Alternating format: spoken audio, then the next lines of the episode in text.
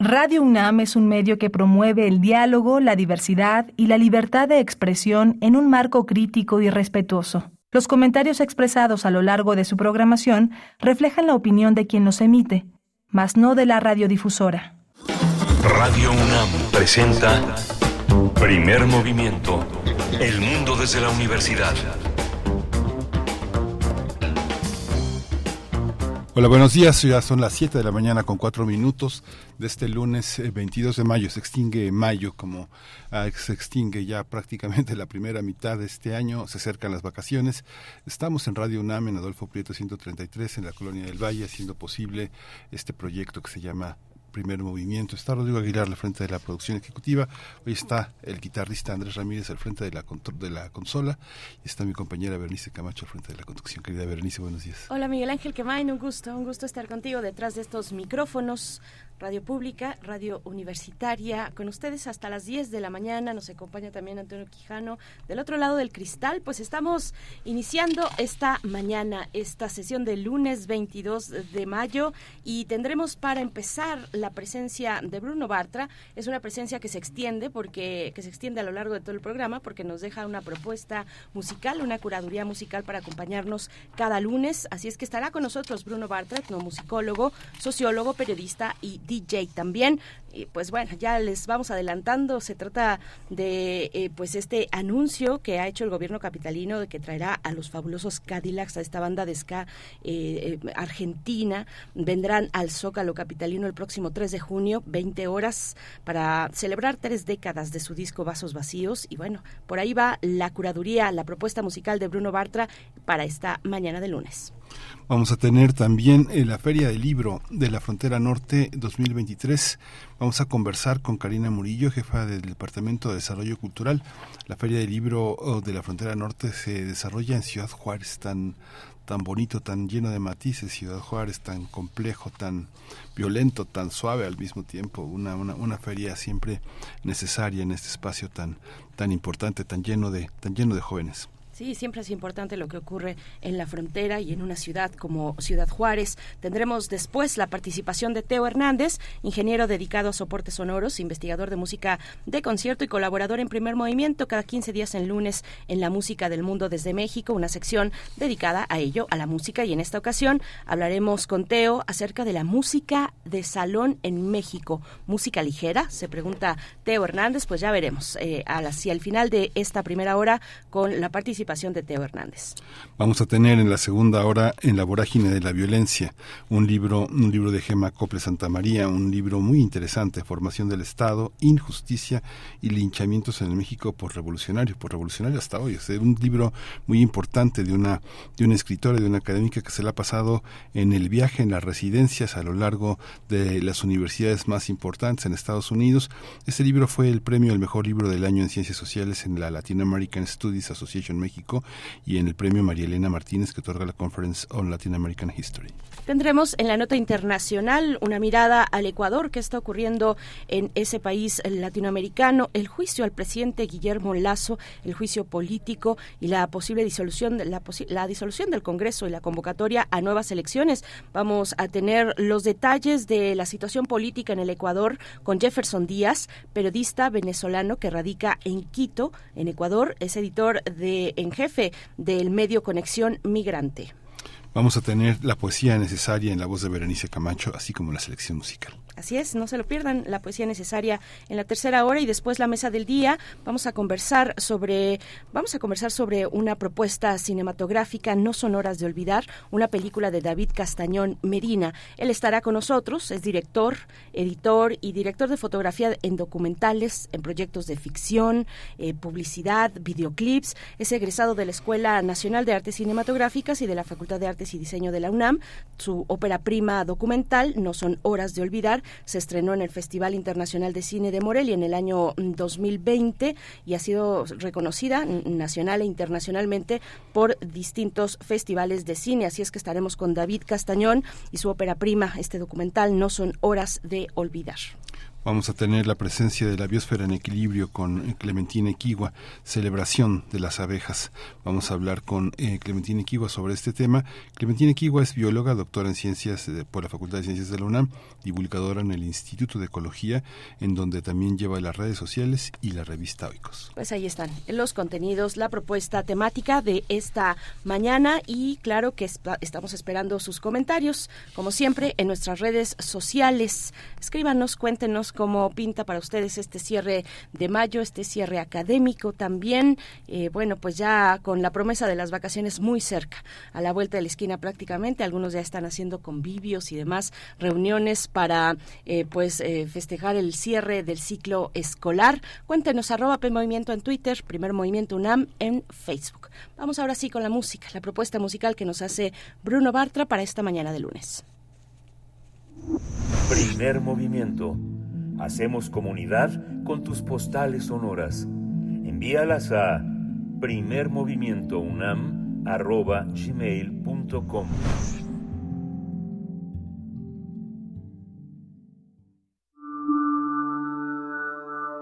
Curadores musicales de Primer Movimiento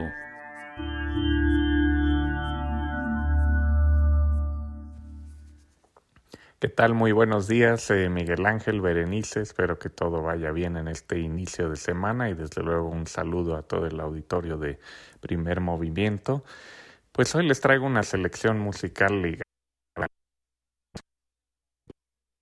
los Cadillacs en el Zócalo de la Ciudad de México el próximo 3 de junio y, y lo que quise, pues bueno, va a tener que abarcar dos partes por la cantidad de la obra eh, de calidad que tiene esta banda argentina.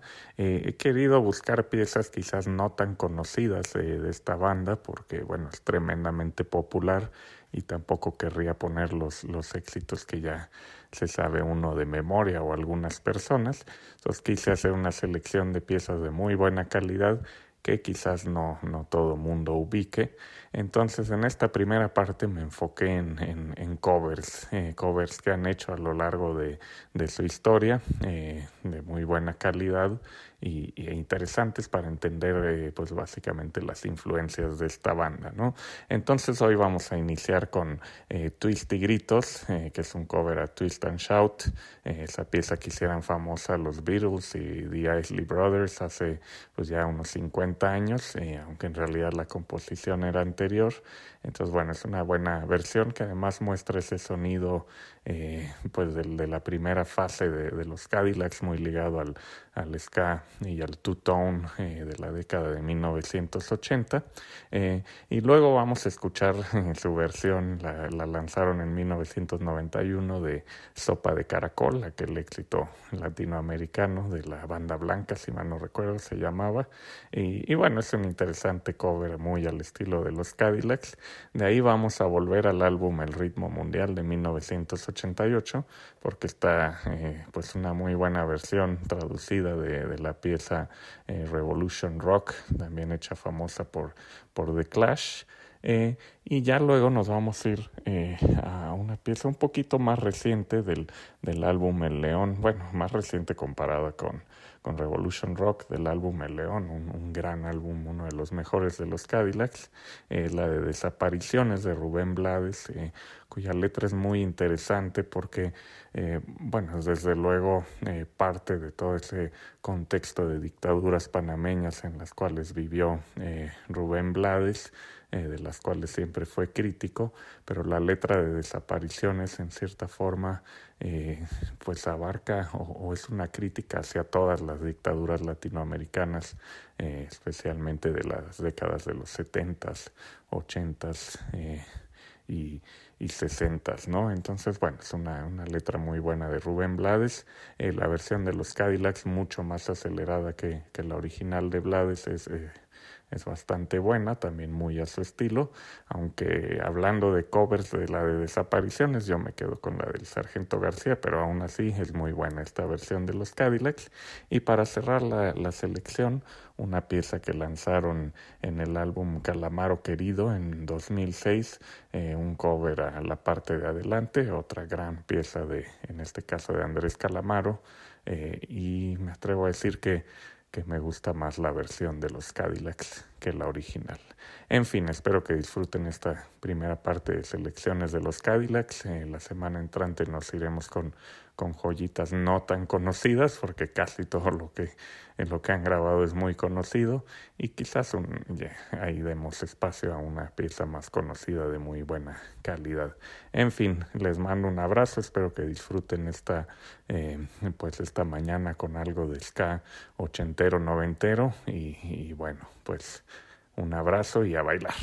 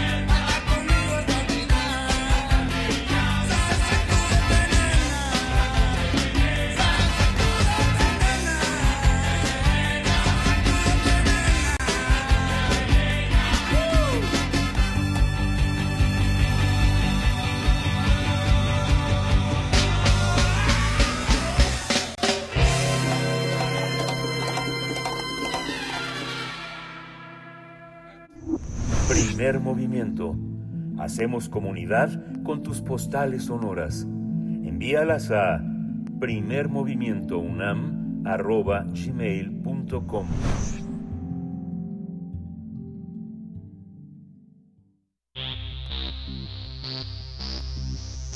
De festivales, ferias y más. Recomendaciones culturales. Después de tres años, la Feria del Libro de la Frontera 2023 en Ciudad Juárez, Chihuahua, regresa a su formato presencial para ofrecer un amplio programa con más de 350 actividades que tendrán como eje central la migración, diásporas y personas en movilidad. Este espacio busca fomentar la lectura y participación de múltiples voces e ideas que recorren la frontera norte, por lo que es a través de estos eventos culturales que se busca transformar el significado del espacio literario, periodístico, artístico, académico, editorial y social. La feria se va a llevar a cabo en el Centro Cultural Paso del Norte, donde habrán más de 300 sellos editoriales, presentaciones de libros, talleres y conferencias con diversos escritores, booktubers, periodistas y activistas. Entre los invitados e invitadas que estarán que, asistirán a la feria se encuentra Valeria Luiselli, Luis Humberto Prosgue, eh, Elena Porniatowska, Alberto Chimal, Ana Clavel, Manuel Canillada. En el programa también estarán presentes autores de la llamada literatura del norte como Luis Humberto Crosswhite y Elmer Mendoza. También se va a contar con la participación de la Organización Internacional para las Migraciones, quienes han hecho un seguimiento importante al trabajo de la feria. La migración será el eje de una serie de mesas de reflexión y presentaciones donde van a participar funcionarios empresarios, organizaciones internacionales, activistas, investigadores y creadores de diversas disciplinas artísticas. Pues vamos a conversar esta mañana sobre esta feria de libros que se realiza del 25 de mayo al 4 de junio con más de 350 actividades y nos acompaña a través de la línea Karina Murillo, jefa del Departamento de Desarrollo Cultural de Ciudad Juárez, para conversar sobre esta feria del libro de la frontera norte. Karina Murillo, bienvenida, buenos días, bienvenida a Primer Movimiento, ¿cómo estás? Hola, ¿qué tal? Buenos días, muy bien, gracias. ¿Ustedes qué tal? Pues muy bien, muy contentos de saber que Ciudad Juárez vuelve a tener una, una feria tan importante. En muchos sentidos también siempre es una tregua tener esa feria en Ciudad Juárez, ¿no? Sí, claro que sí, y más ahora eh, en nuestro contexto, contexto actual eh, estamos muy contentos las personas que estamos involucradas en la feria de que el tema central vaya de migración también. Karina, cuéntanos un poco de ello. Cuéntanos cómo está pensada una feria como esta, que tiene un regreso a la presencialidad, además, y un regreso, eh, vaya, en un contexto muy importante, muy desafiante también con respecto a la movilidad, a las migraciones, a las diásporas. Cuéntanos cómo está pensada en el fondo una feria como esta. Bueno, claro, eh, justamente hablando del contexto, eh, empezamos nosotros a reflexionar sobre cómo problematizar eh, lo que nos involucra cotidianamente en la ciudad, ¿no? Y pensamos que justo la la, la migración, las personas en movilidad, eh, las diásporas, esto era como lo más pertinente para que justo fuera el tema central de la feria. Luego tuvimos un acercamiento con la Organización Internacional para las Migraciones, con ACNUR también, y entonces empezamos juntos a planear esta feria eh, pensada sobre todo como para la reflexión, eh, para la sensibilización también eh, de, nuestras distintas comunidades, ¿no? Que integramos la ciudad. Entonces, bueno, de ahí parte, de ahí, de ahí parte esta idea de, de generar estos o poner eh, más bien como de manifiesto estos estos discursos, problematizar y también eh, entender cuáles son nuestras responsabilidades también como personas que integramos eh, la ciudad, ¿no? Eh, luego también creímos que era importante que estas mesas fueran las que atravesaran toda la feria, que eh, que diariamente hubieran estas discusiones eh, con temáticas distintas, pero todas en base a la migración y que eh, y pues nada, ¿no? Que, que la gente pueda pueda estar, pueda participar y pueda también acercarse de una manera distinta eh, y reflexionar de una manera distinta también sobre estos procesos, pensando en que finalmente nuestra ciudad está construida o está integrada, estamos integrando la ciudad desde la migración, ¿no? Porque la mayoría de las personas que integramos la ciudad somos migrantes o somos de primera, segunda o tercera generación, pero es una ciudad que está construida de esta forma. Ciudad Juárez, ¿qué, qué, qué instituciones están involucradas y como digamos que Ciudad Juárez y Chihuahua tienen un mosaico de posibilidades enormes porque hay muchas personas que estudian del otro lado de la, de la frontera y, hay escuelas que están involucradas en procesos, sobre todo después de la pandemia, bueno, durante la pandemia, en, en el que mucha gente se quedó de este lado del, del, del país, de la frontera, para seguir estudiando a distancia. Muchas también, la parte de la universidad, la Universidad de Chihuahua también tiene una, una presencia muy importante en la parte cultural. ¿Qué instituciones están involucradas?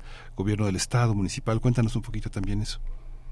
Sí, está, bueno, directamente nosotros somos gobierno del Estado y está involucrado, como les decía ahorita, ACNUR, eh, OIN, que, este, que también lo mencioné, está la Universidad de Texas en, el Paso, UTEP, que también han tenido una presencia muy importante, está eh, la red de investigadores de, este, del desierto de CONACYT, está también eh, los estados del, del noreste y del noroeste ah, están involucradas también los institutos o secretarías de cultura eh, y también algunas instituciones académicas eh, como la Universidad de Nuevo León, por ejemplo, está también involucrado el Fondo de Cultura Económica, eh, UNICEF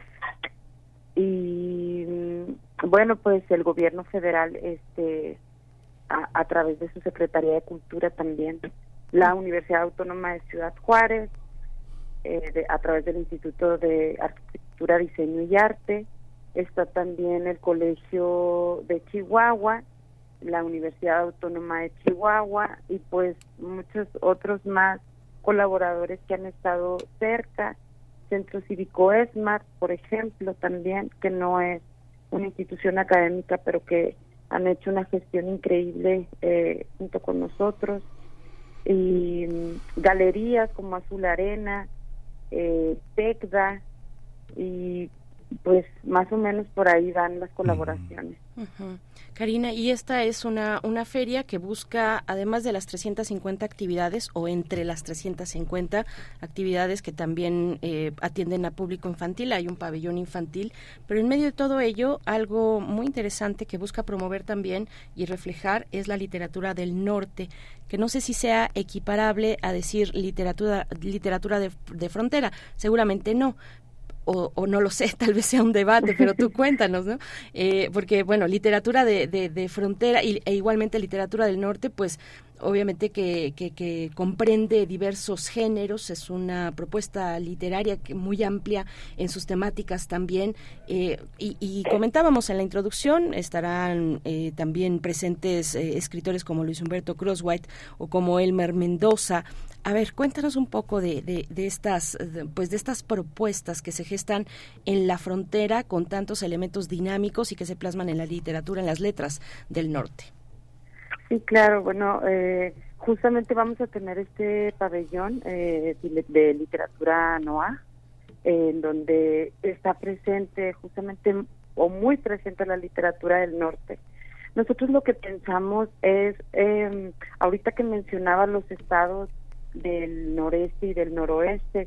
Justo se pensó así, ciertamente, bueno, nosotros vivimos en frontera y compartimos muchas eh, eh, similitudes, ¿no? Con Tijuana, eh, o sea, con las fronteras de, de del norte, ¿no? Entonces, lo que lo que nosotros pensamos es integrar justamente como a todos estos estados del norte de México, pero también del sur de Estados Unidos, y en donde hay, eh, justo como decía ahorita, similitudes eh, en nuestras problemáticas sobre todo, ¿no?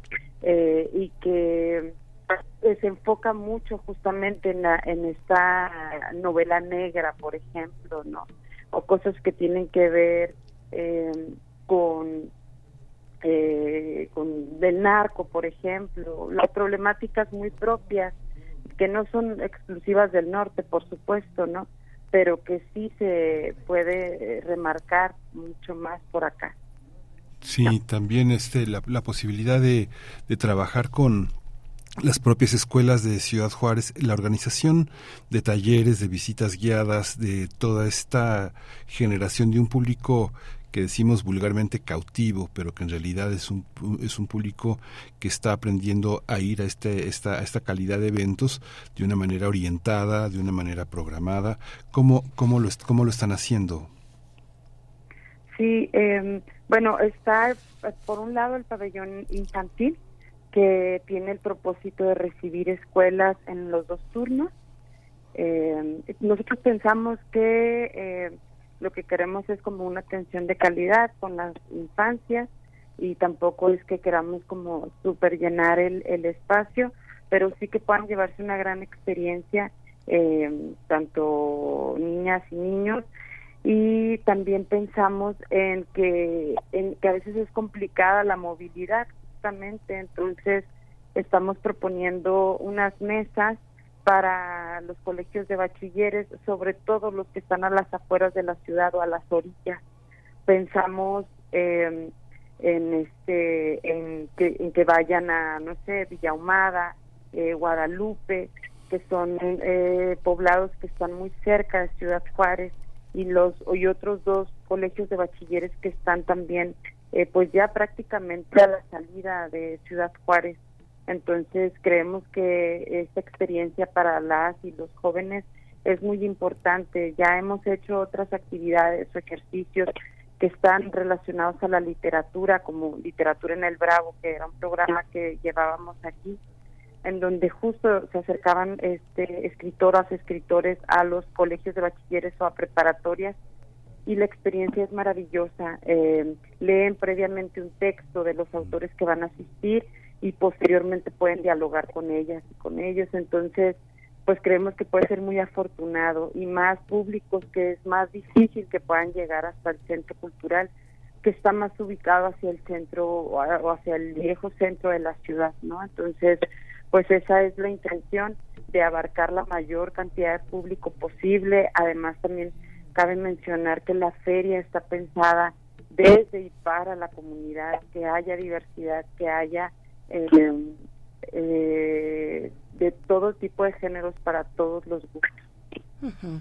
Karina, eh, ¿cómo, ¿cómo está la discusión por allá con respecto a cómo, cómo está influenciada la literatura, eh, las distintas propuestas literarias de, de, estos fenómenos migratorios o de este fenómeno migratorio que ya lleva algunos años y que hemos visto con características muy particulares, un fenómeno muy peculiar, mm, donde además no solamente llegan eh, eh, personas eh, centroamericanas, sino de cualquier lugar del mundo.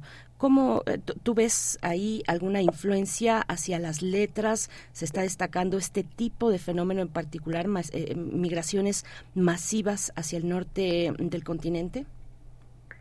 Sí, yo creo que, digo, ha pasado por muchos años, ¿no? Eh, sin embargo, yo creo que ahorita, esa es mi percepción, por supuesto, creo que ahorita es algo que va a empezar como nuevamente a suceder.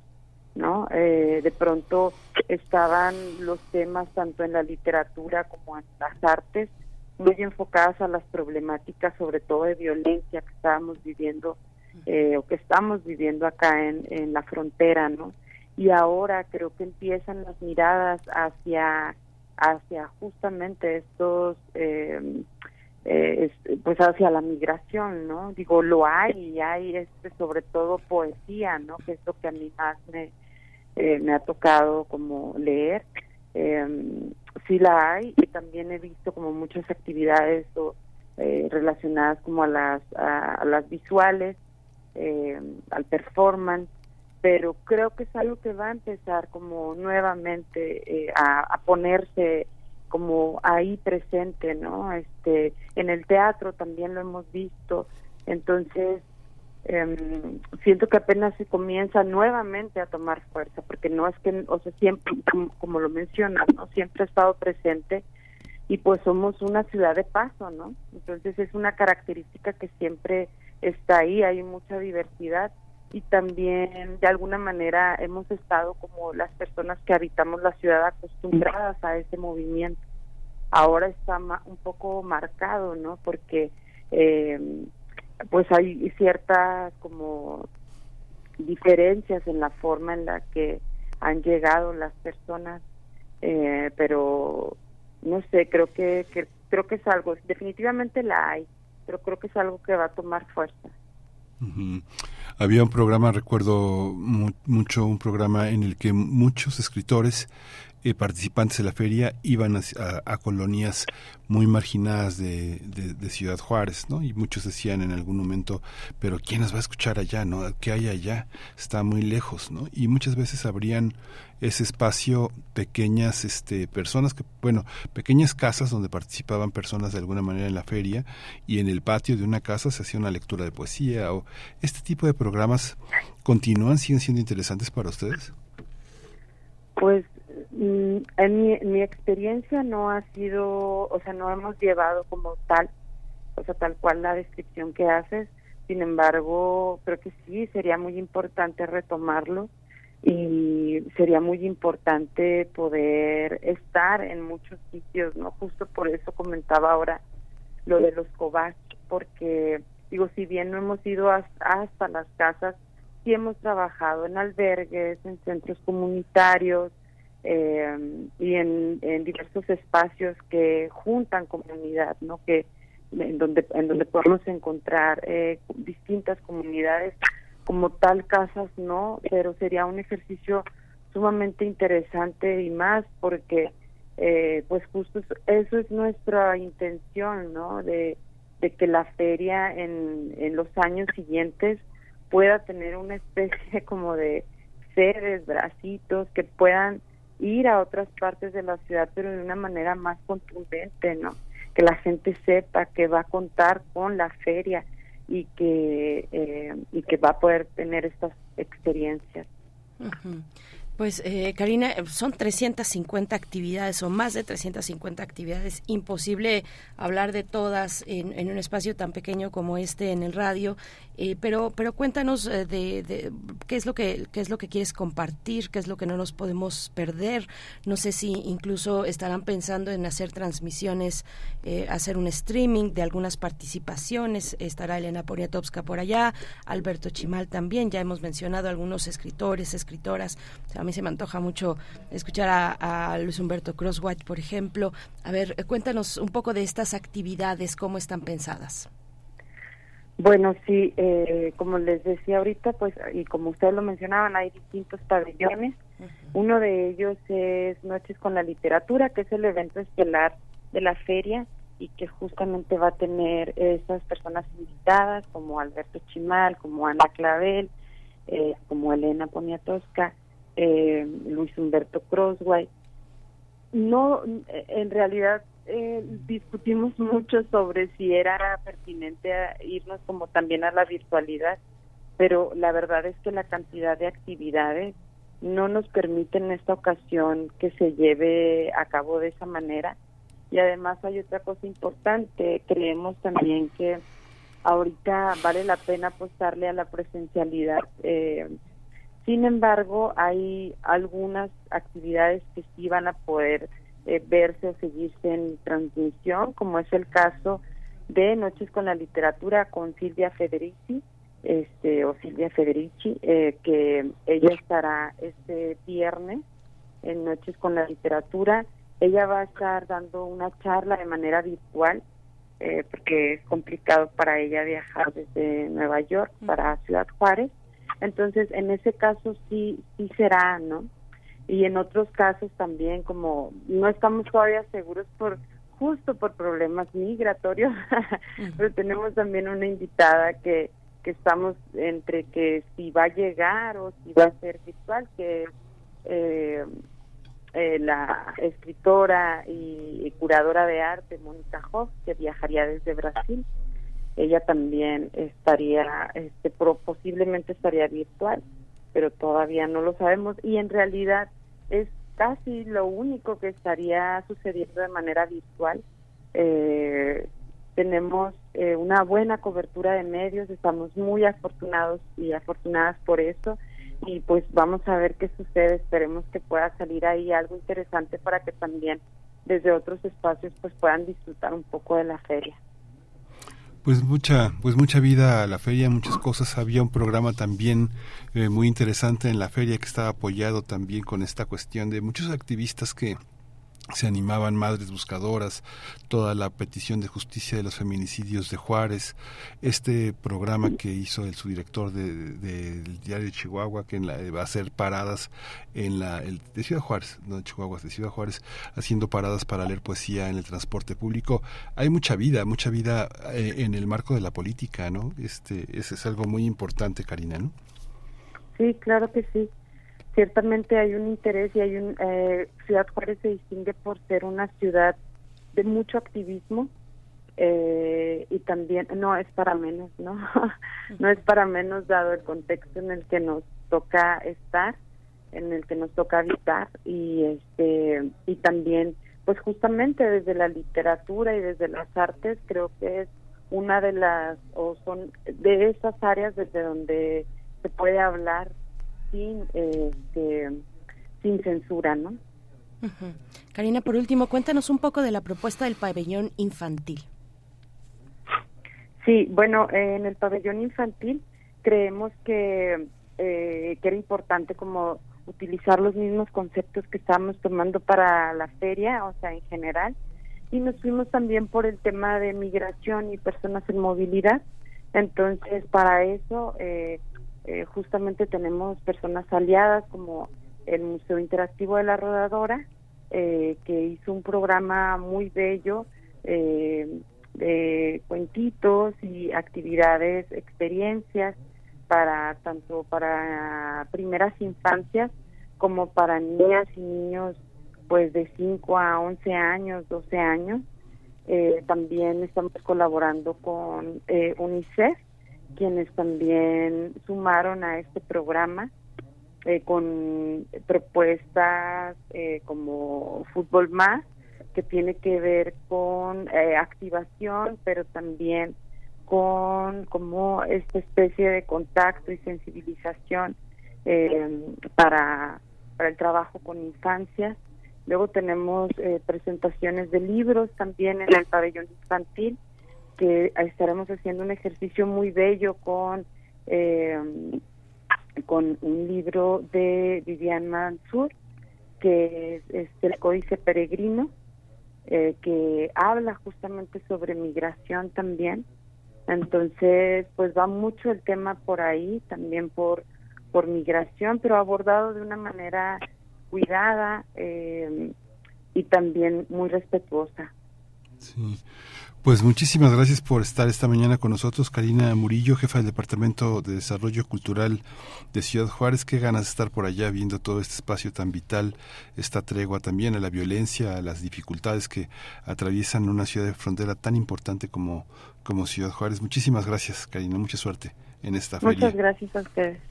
Hasta pronto. Gracias, Karina Murillo, jefa de Departamento de Desarrollo Cultural de Ciudad Juárez. Bueno, pues ahí está la propuesta que corre del 25 de mayo al 4 de junio en Ciudad Juárez, la Feria del Libro de la Frontera Norte 2023 que regresa a la presencialidad. Nosotros vamos a hacer una pausa musical para escuchar de los fabulosos Cadillacs, ya les habíamos comentado y Bruno mismo nos eh, contó eh, pues cómo está realizada esta curaduría. Se, se, se anunció ya la semana pasada esta, este concierto en el Zócalo Capitalino de los fabulosos Cadillacs, el 3 de junio a, los, a las 20 horas, porque están celebrando tres décadas de su disco Vasos Vacíos. Vamos a escuchar entonces de esta agrupación argentina Sopa de Caracol.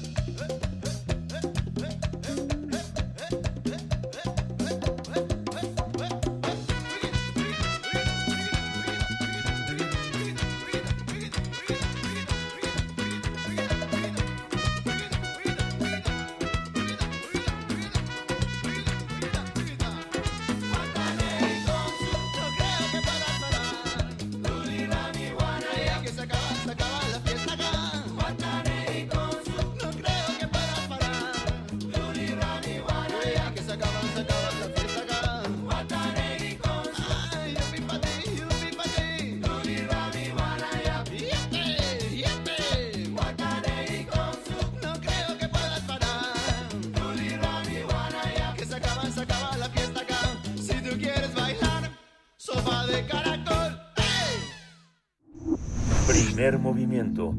Hacemos comunidad con tus postales sonoras. Envíalas a primermovimientounam.gmail.com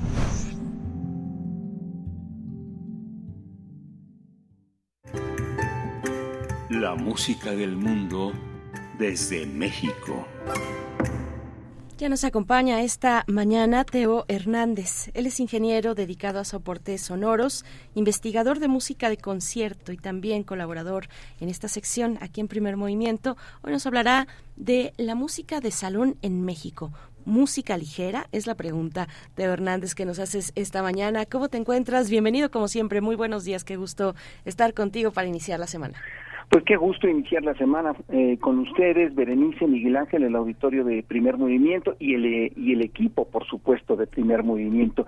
Efectivamente, eh, hemos es un tema sumamente interesante y sumamente que causa polémica en algunos círculos, ¿no? Hace dos semanas hablábamos de la música tradicional mexicana y cómo la música tradicional mexicana ha ido ganando cierto terreno en ciertos círculos, como en algunos momentos se consideró una, una música que, por decirlo en términos más antropológicos, no tenía ningún tipo de capital cultural, ¿no? O sea, eh, no era de alguna forma reconocida como una música importante. Un poco la música, la música de salón sucede más o menos lo mismo. Durante un tiempo fue fue menospreciada. Es, es digamos una una música ligera que justamente por ser una música ligera no no era bien vista por aquellas personas que a las cuales les gustaba la música clásica, no la música tradicional. Esto, digo, la música, perdón, la música clásica eh, que nosotros consideramos como la música tradicional clásica, por así decirlo, la música del siglo XIX. Este es un fenómeno sumamente curioso porque no es un fenómeno exclusivamente mexicano. Tenemos eh, que en el siglo XIX hubo un, un, periodo muy interesante en la época en la época de principios del romanticismo, podemos decirlo así, que se da en Austria, principalmente en Viena, que se llama el Biedermeier. Este Biedermeier es una serie de eh, compositores que como que de alguna forma dicen ya no vamos a hacer música profunda, no nos vamos a, retorcer las mentes y a, a, hacer reflexiones filosóficas profundas, simplemente vamos a hacer una música agradable esta música que, que de este periodo del Biedermeier que con, que coincide aproximadamente con eh, la posguerra de las invasiones napoleónicas a, a Viena es una música que tiene una función muy clara, no es una función social muy clara. Vamos a estar en las casas, no nos vamos a meter en problemas y si tuvimos una crisis muy fuerte, digo, como unas es lógico que después de una invasión eh, haya una crisis. Si vamos a tener una, eh, si venimos de una crisis, pues vamos a llevárnosla un poco ligera. Esta música, aún en esa época, que era, por cierto, bastante bien vista por algunos grupos, por otros grupos no tanto. Sin embargo, los vieneses, sobre todo los vieneses, como que la aceptaron bien y esta toda esta serie de valses que tienen y esta tradición aceptada con muchísimo orgullo, eh, ya se volvió parte de, ellos mismos. Ahora bien, ¿qué sucede en México? En México, eh, en el siglo XIX también, empiezan a llegar cosas eh, musicales, básicamente, influencias musicales que vienen de Europa. Una de esas grandes influencias, por supuesto, que es el vals. Pero hay muchos otros tipos de piezas que, por ejemplo, la, la mazurca, la polka, y que son consideradas como música ligera porque se introducen a los salones o, o en las casas. Entonces la música ligera en México, esta música de salón, por un lado es considerada una música menor y algunos de los compositores en su momento también fueron considerados como no compositores académicos, vamos a llamarlo así. Tal es el caso de Juventino Rosas, que eh, es un músico que por motivos económicos no acaba de, de el conservatorio eh, tiene una vida bastante triste. Él nació en 1868 y muere en Cuba en 1894. Sus varios familiares mueren en pleitos de, de, cantina o de salón, porque las orquestas van a tocar a los salones y sobre todo en los lugares que están alejados de la capital hay pleitos constantemente y en estos pleitos que normalmente son entre los parroquianos, bueno, también llegan a alcanzar a los miembros de la orquesta. Entonces podríamos considerar la actividad de músico de orquesta de salón de, de estos lugares como actividad altamente peligrosa, ¿no? Este, sabemos de varios de varios pleitos donde varios músicos mueren también, ¿no? Él, él tiene muere a los escasos 26 años y, y bueno, repito, tiene una vida muy desgraciada que no vamos a tratar aquí a, a fondo, simplemente decir que poco a poco él ingresando en estas orquestas típicas que se empezaban a formar hacia finales del siglo XIX, empieza a adquirir cierta fama, pero lamentablemente su salud es muy mala y muere en Cuba. Entonces lo que vamos a escuchar ahora es eh, cuatro danzas de Juventino Rosas, Juanita, qué bueno, a Lupe en el casino, nada más en el casino, y un vals, que es el vals Josefina. Los vamos a escuchar en una versión que es preciosa, que es la de la maestra Nadia Stankovic. Nadia, Nadia Stankovic este, nació en Belgrado en 1924, pero a partir de 1950 se convierte en mexicana de, de corazón y muere en el 2017. Y podemos decir que es la pianista que más hizo por el rescate de la música de Juventino Rosas. Entonces vamos a escuchar estas hermosas interpretaciones. Claro. Eh, Teo, te, te, proponemos que vayamos primero con el primer eh, bloque, volvemos después para dejar eh, un comentario de cierre y, e ir al vals para el cierre precisamente de, la emisión, de, de esta primera hora. Así es que vamos, vamos con esta primera propuesta.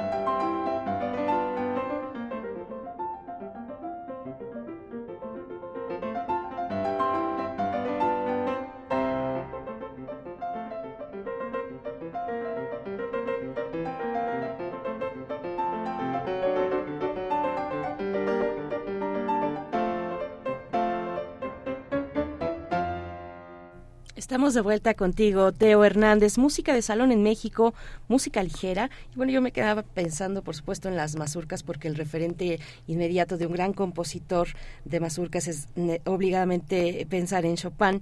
Pero, pero bueno, nos estás eh, dando una propuesta interesante para esta mañana. ¿Qué es lo que, qué es lo que acabamos de escuchar y qué viene para el cierre?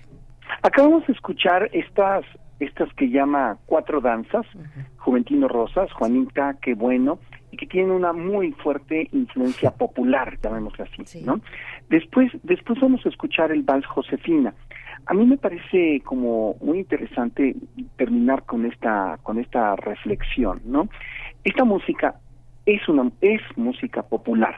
¿Por qué? Porque se escuchaba en eh, las fiestas donde muchas veces las escuchaban todos los estratos sociales. Un poco la mus la definición moderna de música popular es esta. Le escuchaban las clases bajas, la escuchaban la clase media y también le escuchaban las clases altas. No podemos decir todavía que haya un, una búsqueda nacionalista en Juventino Rosas al tomar danzas populares para poner para hacerlas populares, ¿no? Porque él no tiene esta conciencia de voy a elevar la música popular a otro tipo de, de, públicos ni nada por el estilo. Juventino Rosas es un músico popular en, en, en, este, en este contexto cultural. Sin embargo, eh, no debemos de hacerlo de un lado por estas razones. Tenemos que justamente rescatarlo como un músico popular, músico que sabe componer música con una inspiración melódica y con unas eh, y con una gran capacidad eh, como compositor. Entonces creo que esto es muy importante y lo que vamos a escuchar es una interpretación con la maestra Nadia Stankovic, quien por cierto estudió con Emil von Sauer, este discípulo de Liszt, que también fue maestro de Angélica Morales. Muy bien, pues eh, Teo Hernández, muchas gracias por traernos esta propuesta de Juventino Rosas. Te deseamos lo mejor esta semana y nos encontramos pronto contigo. Nos quedamos con la música. Muchas gracias, nos encontramos pronto. Hasta pronto, Teo. Vals de Josefina.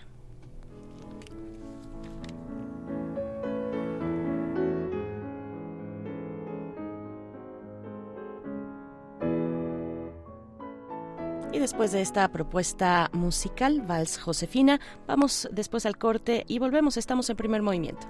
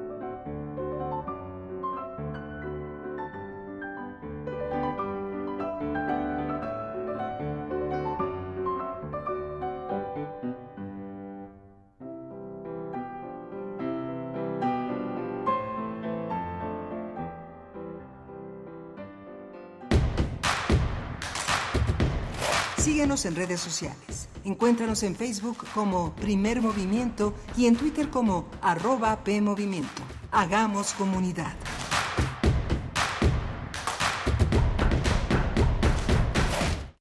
Entre el aprendizaje del alumno y la consagración del maestro, hay un largo periodo intermedio en el que el talento se moldea frente al público. Radio UNAM te invita a escuchar la temporada de conciertos de la Facultad de Música, que en este cuarto programa presenta Dúo de Salterio y Guitarra, donde se interpretarán obras de Silvius Leopold Weiss, Fernando Carlos Tavolaro, Rainer Falk, Astor Piazzolla, Chick Corea, Hans Baumann y Francisco Núñez Montes. Interpretan Héctor Larios en el salterio e Iván López en la guitarra. Jueves 25 de mayo a las 20 horas en la sala Julián Carrillo de Radio UNAM. Adolfo Prieto 133, Colonia del Valle. O escucha la transmisión el domingo 28 de mayo a las 18 horas por el 96.1 de FM. Un primer acercamiento a los maestros del mañana. Radio UNAM Experiencia sonora. Vamos a tomar las ondas con la misma energía con que tomamos las calles. Vamos a desmontar los armarios. Vamos a deconstruir el patriarcado. Y sí, lo vamos a tumbar. Violeta y oro. Todas las voces. Todos los domingos a las 11 de la mañana por el 96.1 de FM y radio.unam.mx. Radio UNAM.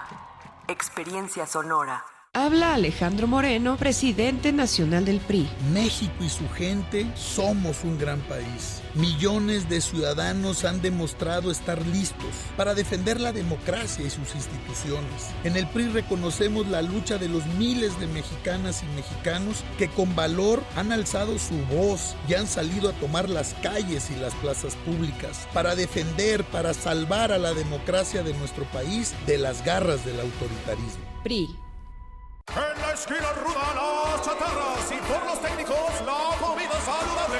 La ramen le comete una falta por exceso de sodio. El brócoli resiste por sus habilidades contra el cáncer. La dona enreda sus grasas saturadas contra las cuerdas y el pescado vence con sus proteínas y fósforo bueno para la cabeza y el cuerpo. Las papas fritas que incrementan la obesidad y la diabetes son vencidas por el maíz rico en vitaminas y nutrientes. ¡Ganan los alimentos saludables! Identifica los productos rudos por los sellos. Elige alimentos saludables. Secretaría de Gobernación. Lo social, lo político, lo económico, lo cultural son fenómenos que nos competen a todas y a todos. Nada debe sernos impuesto, porque tenemos una voz, una opinión, tenemos derecho a debate. Analiza lo que sucede en la sociedad en compañía de universitarios, juristas, especialistas y activistas. Con Diego Guerrero, los martes a las 16 horas por Radio UNAM. Experiencia sonora. Arte, cultura y lucha social de nuestros pueblos indígenas conforman este collar de flores que celebra una vuelta más al sol. Xochicóscatl cumple cinco años al aire. Te esperamos en nuestra transmisión especial de aniversario este lunes 22 de mayo a las 10 de la mañana. 22 de mayo a las 10 de la mañana. Por el 96.1 de FM o también puedes disfrutarlo en vivo en la sala Julián Carrillo de Radio UNAM. Adolfo Prieto 133, Colonia del Valle, a unas cuadras del Metrobús Amores. Entrada libre. Radio UNAM. Experiencia sonora.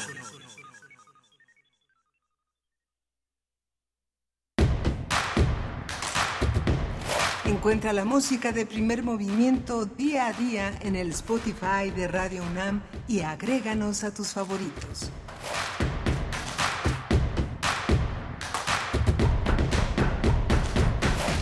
Buenos días, bienvenidos, bienvenidas. Estamos de vuelta. Esto es Primer Movimiento.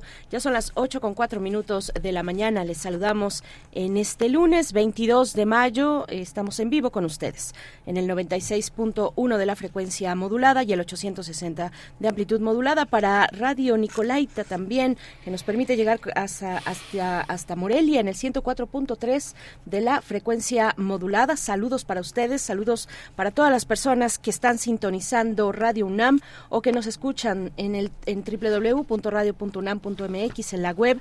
Bueno, pues estamos aquí en esta mañana en compañía de Rodrigo Aguilar en la producción ejecutiva. Se encuentra nuestro compañero Antonio Quijano, jefe de noticias del otro lado del cristal también, e igualmente Andrés Ramírez hoy en los controles técnicos de la consola de cabina de FM, Miguel Ángel Quemain en la conducción eh, en esta mañana y en todas las mañanas de lunes a viernes de 7 a 10 aquí en Radio UNAM. ¿Cómo estás, Miguel Ángel? Eh, muy bien, muy triste, Berenice, porque murió Antonio del Toro, uno de los poetas más queridos, un, un poeta entrañable, un hombre fundamental en la poesía mexicana. Hace ya algunos años se cayó de la escalera y a partir de ahí la vida se convirtió en una, en una penalidad enorme, uno de los grandes talleristas de poesía, un hombre con un humor extraordinario, generosísimo, y bueno, nació en la Ciudad de México en 1947. Él fue premio de poesía Aguascalientes. Eh, eh, un, un, hombre que eh, Los árboles que poblaran el ático es un libro de poesía verdaderamente extraordinario, de los últimos libros que publicó en este siglo.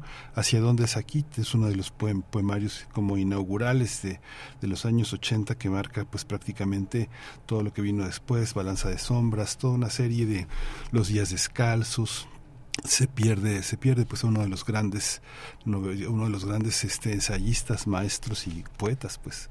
Uno de los grandes poetas mexicanos Antonio del Toro falleció ya dieron el anuncio ayer para este poquito antes de la medianoche. Y bueno este pues tendrá que tener mañana hay un homenaje mañana hay un homenaje. No, no se sabía que esto iba a pasar pero se, se anticipaba una, una un, un homenaje que la fundación de las letras mexicanas le hace a, a, Del Toro justamente mañana mañana martes se va a tener esto que convertir como en un homenaje pues como en un homenaje nacional que va a tener como como sede la, eh, la, la, Fundación de las Letras Mexicanas. Eso me imagino, ya lo, ya lo cotejaremos con quienes están al frente de toda esta, de toda esta organización. El homenaje a Antonio del Toro, pues es un homenaje que va a ser mañana, eh, mañana martes 23 de mayo a las 5 de la tarde en la Casa Universitaria del Libro, pues es una, una verdadera tristeza, pero es una oportunidad. Yo creo que se va a dar cita en este espacio, pues muchísima gente que que lo quiso que lo quiso profundamente. Va a estar Elisa Díaz Castelo. Ella iba a leer iba a hacer un análisis de la poesía del toro eh, iba a acompañar esta esta presencia de este gran poeta eh, eh, en este en este espacio. Pero bueno ya ya nos dirá ya nos dirá este Guadalupe Alonso Coratela qué es lo que enmarca también este este acontecimiento pues tan triste pero al mismo tiempo que tiene el contexto de una cuestión luminosa que, que, este, que siempre tuvo la, la vida de Antonio del Toro, Tony, así le decíamos, Tony, Tony del Toro. Miguel Ángel, sí, bueno, yo no, no estaba enterada de esta noticia y lo que voy viendo también es que recién, también en estos días, fue eh, su cumpleaños, 76, el 20 de mayo, precisamente. Él nació el 20 de mayo en Ciudad de México de 1947. Eh, bueno, pues ya lo has dicho tú, Miguel Ángel, esperemos eh, ver cómo, cómo estará la, eh, pues toda la logística de este homenaje, pues un homenaje que se, que se convierte en homenaje póstumo también y los detalles que nos pueda dar Guadalupe Coratela el, el, próximo martes, el día de mañana también. Así es que bueno, pues con esta noticia también importante para las letras mexicanas, para la poesía mexicana, híjole, híjole, que pues sí, un, un, gran escritor, la verdad, un gran gran poeta mexicano, eh, estudió economía en, esta casa de estudios, fue profesor de la UAM, de la UNAM también, eh, jefe de, redacción en la UAM, coordinador, coordinador de imágenes en el Museo Nacional de Culturas Populares y de talleres de poesía en el IMBA. En fin, bueno, pues ahí está esta breve mm, reseña de Antonio del Toro, poeta mexicano. En otros temas, en otros temas, estaremos en unos momentos más con la autora del libro que se titula, se titula En la vorágine de la violencia, una publicación que nos propone grano de sal y el CIDE. Vamos a tener los detalles, una charla sobre este, este material con su autora, Gema Cople Santa María, historiadora y especialista en delincuencia y género. Y también, sí, tu micrófono. Sí, vamos a tener también la presencia en la nota internacional de Ecuador, el juicio del presidente Guillermo Lazo y la disolución del Congreso y la convocatoria a nuevas elecciones con Jefferson Díaz, él es periodista venezolano, ha estado ya varias veces con nosotros, él radica en Quito, es editor en jefe del medio Conexión Migrante. Así es, bien, pues vamos ya entonces con esta recomendación literaria. Primer movimiento. Hacemos comunidad con tus postales sonoras. Envíalas a primermovimientounam.gmail.com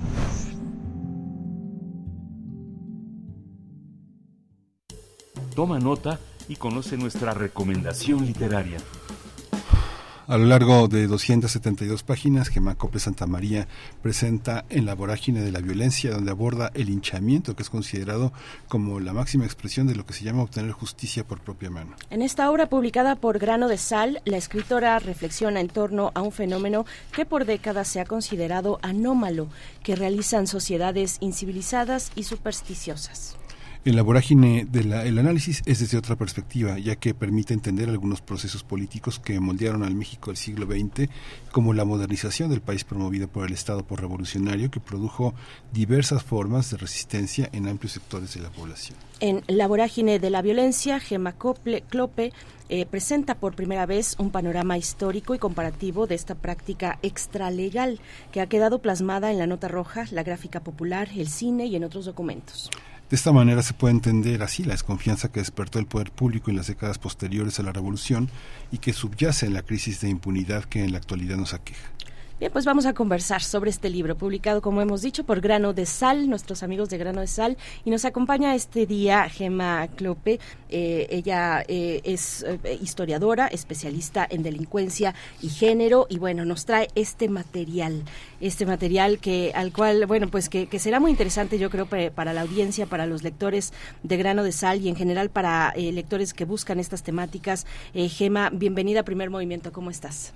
Buenos días, muchas gracias por recibirme. Es un gusto estar con ustedes. Igualmente, Gema, mucho gusto que estés con nosotros. Es un libro de una de una de un extremo cuidado académico, pero también es una gran crónica de lo que es la vida del siglo XX hasta nuestros días. Prácticamente es una estructura de una mentalidad que subyace, ¿no? Hay estudios de caso, pero cuéntanos cómo cómo cómo entender la estructura de este libro apretado, pero realmente lleno de referencias que son muy muy emblemáticas para entender muchas situaciones de la violencia en México. Sí, muchas gracias. Eh, efectivamente está pensado como un libro que está contando una historia de un momento clave eh, en, la historia de México, realmente el momento que donde se sientan las bases del estado de la posrevolución, ¿no? donde se ven las instituciones culturales, sociales, económicas que, que, que le dan forma al México que todavía tenemos el día de hoy. Em, entonces está lleno de historias, ¿no? Justamente de estos casos, de los 366 casos de linchamiento que yo analizo a detalle y que involucran a muchos perpetradores, también muchas víctimas, y trato de dar cuenta de esas vidas detrás, de las percepciones, de los sentimientos, eh, de las angustias, de los miedos, de las ansiedades que motivan a los perpetradores, y también eh, la afectación que esto genera en las víctimas y en los familiares de las víctimas, ¿no? Y también en esta, digamos, en este encuentro violento entre perpetradores y víctimas, eh, también pongo la mirada hacia, por un lado, el Estado y, sus instituciones, cómo reaccionan ante estos hechos o cómo participan incluso en estos hechos, policías, alcaldes, jueces, y por otro lado, la ciudadanía, ¿no? La opinión pública que está ahí reaccionando ante estas historias.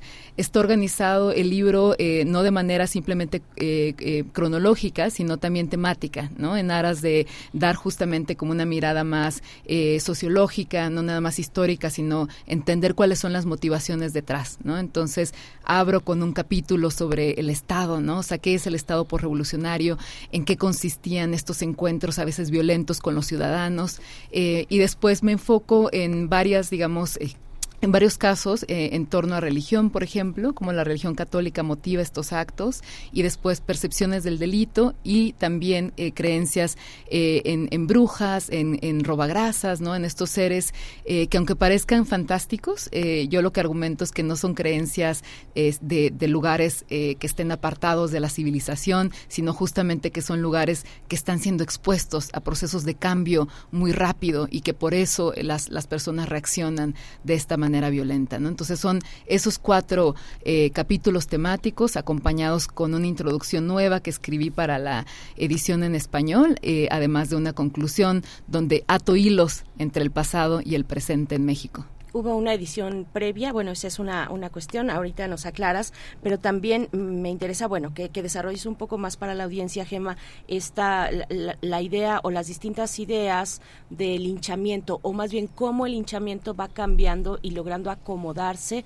a través de los, a, partir de, entre los cambios sociales, ¿no? De un México en cambio, un México postrevolucionario que llegará a un México moderno también, al surgimiento de la democracia, cómo, cómo el linchamiento va acomodándose en todos estos momentos. Sí, muchas gracias por esta pregunta porque eh, el linchamiento eh, en una primera lectura parecería como, eh, como un fenómeno errático, irracional, o sea, como algo que simplemente se queda como en ese, en ese momento, pero es posible hacer una lectura histórica y precisamente identificar cómo van cambiando los perpetradores, cómo van cambiando las víctimas y cómo van cambiando las narrativas que motivan a estos actos, ¿no? Entonces, el, el, libro se sitúa, como mencionaba, en el México por revolucionario y entonces da cuenta un poco de cuáles son las preocupaciones preocupaciones en ese momento histórico, ¿no? Son preocupaciones que tienen que ver con, de nuevo, un Estado que tiene por primera vez una presencia en las comunidades, un Estado que quiere eh, imponer muchas veces estas políticas de modernización, desde eh, educación socialista, pasando por reforma agraria, campañas de, de vacunación, campañas de reclutamiento militar. Entonces, está por este lado esa preocupación y también, desde luego, un enfrentamiento entre católicos y ese Estado por revolucionario que en ese momento tiene todavía un tinte anticlerical e incluso iconoclasta y antirreligioso. Eh, y bueno, desde luego la, nota roja y el delito que están ahí al centro. Eh, lo que yo veo son tanto continuidades como rupturas con el fenómeno en la actualidad, ¿no? Y, efectivamente lo que vemos es claramente, yo diría, dos cambios fundamentales respecto al México contemporáneo.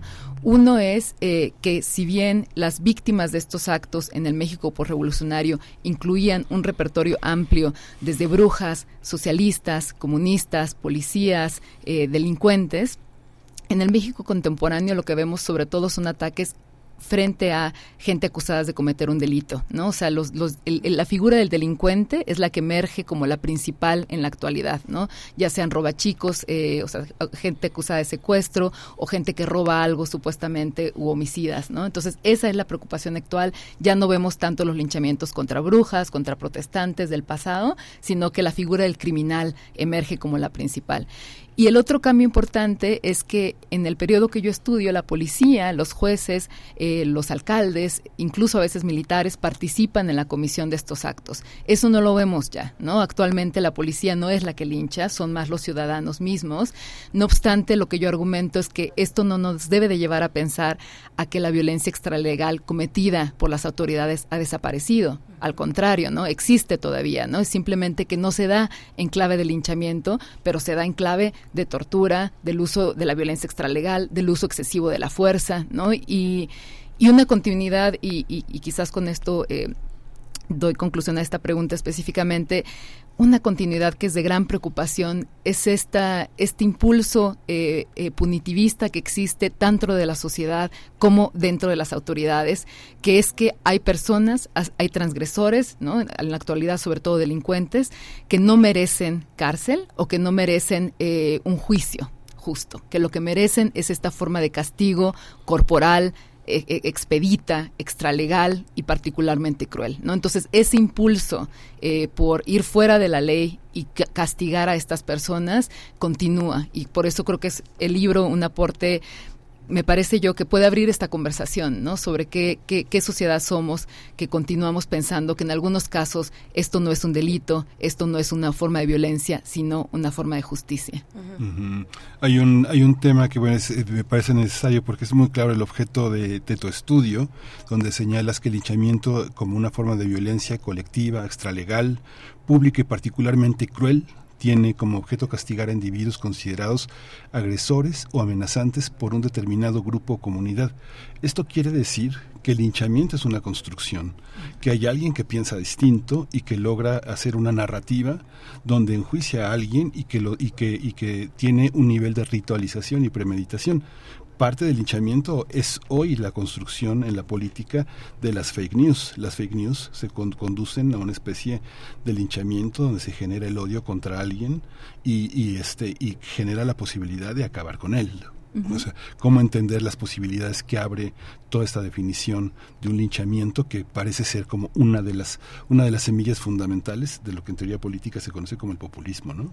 No, absolutamente. O sea, creo que eh, una de las cosas fundamentales es entender que para aquellos que, eh, que, llevan a cabo estos actos, ellos no están cometiendo un delito, ¿no? O sea, por, por, por, ello la forma tan espectacular en la que se realizan, ¿no? Porque no hay, no hay necesidad de esconderlo, ¿no? No estamos hablando como de un delito que, que tenga lugar como tras bambalinas, ¿no? Fuera de la luz de todos, al contrario, es la violencia como espectáculo, ¿no? O sea, los perpetradores están orgullosos de lo que están haciendo porque en su parecer están llevando a cabo un acto de justicia, ¿no? Y además están llevando a cabo, están realizando la voluntad popular, ¿no? Están como dándole causa a la demanda de la ciudadanía y están castigando a los otros, ¿no? A los otros, esos, esos malos, esos malandros, esas personas que están transgrediendo, que no tienen consideración por la vida o por la propiedad y entonces merecen ser castigados.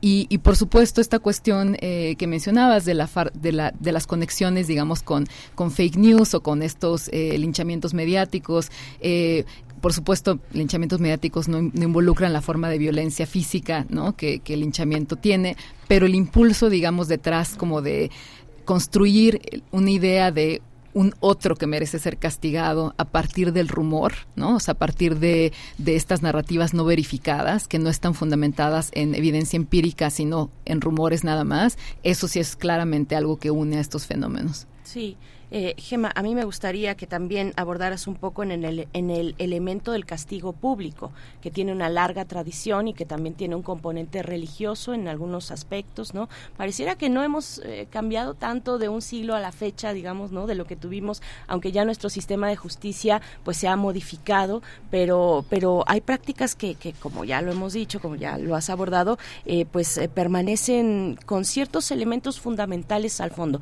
Pero bueno, acá, además de ser eh, un acto colectivo, un acto particularmente cruel, nos decías, hay, una, hay, hay, un elemento de lo público, de la exposición.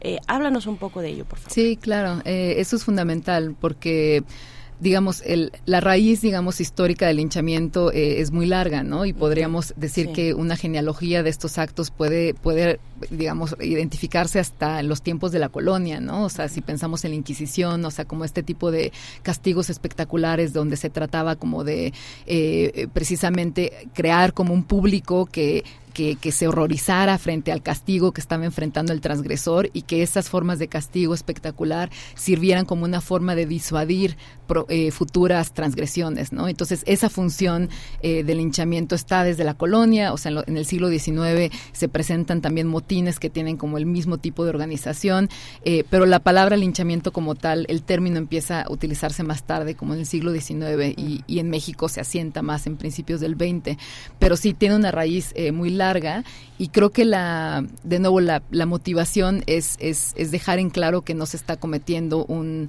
un acto privado de venganza, ¿no? Sino que se trata del colectivo, del pueblo, ¿no? De, eh, de todos contra aquel que es malo, ¿no? Y por eso la parte pública es, es muy necesaria.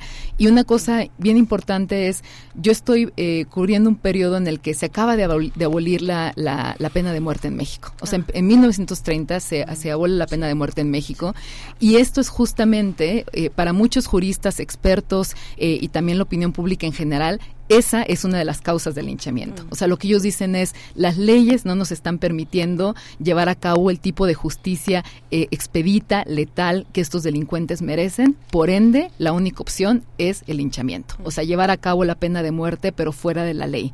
Entonces es interesante porque, por un lado, eh, tratan de hacer una equivalencia entre los, eh, los, los delitos tan terribles que se cometen o atroces y la necesidad de castigarlos con el linchamiento, pero lo, lo, cierto es que no es proporcional el castigo, ¿no? O sea, eh, es que una persona acusada de querer robar algo podía ser linchada, o sea, una persona que ni siquiera había cometido un acto eh, de, de robo estaba siendo castigada. Entonces, el linchamiento es desproporcional, pero efectivamente creo que como sociedad seguimos con un impulso punitivista, ¿no? O sea, si vemos eh, los niveles de militarización del país, el, apoyo popular que existe hacia la militarización, hacia medidas de mano dura, ¿no? O sea, como esta cero tolerancia frente al delito, cárcel o muerte para los secuestradores, esas demandas que vemos, eh, nos hablan de una sociedad que continúa pensando que frente a una ley que es muy lenta, que es corrupta, que es parcial, lo mejor es estas formas de castigo corporal y letal si es posible. Sí, Ahora que mencionas esta diversidad de, consideraciones que vienen de la sociedad y que vienen de los partidos, como cero tolerancia, que es claramente identificada con el PAN y el Partido Verde, y el tema de la militarización y la mano dura contra la corrupción, parece que van de la mano, pero son muy distintas.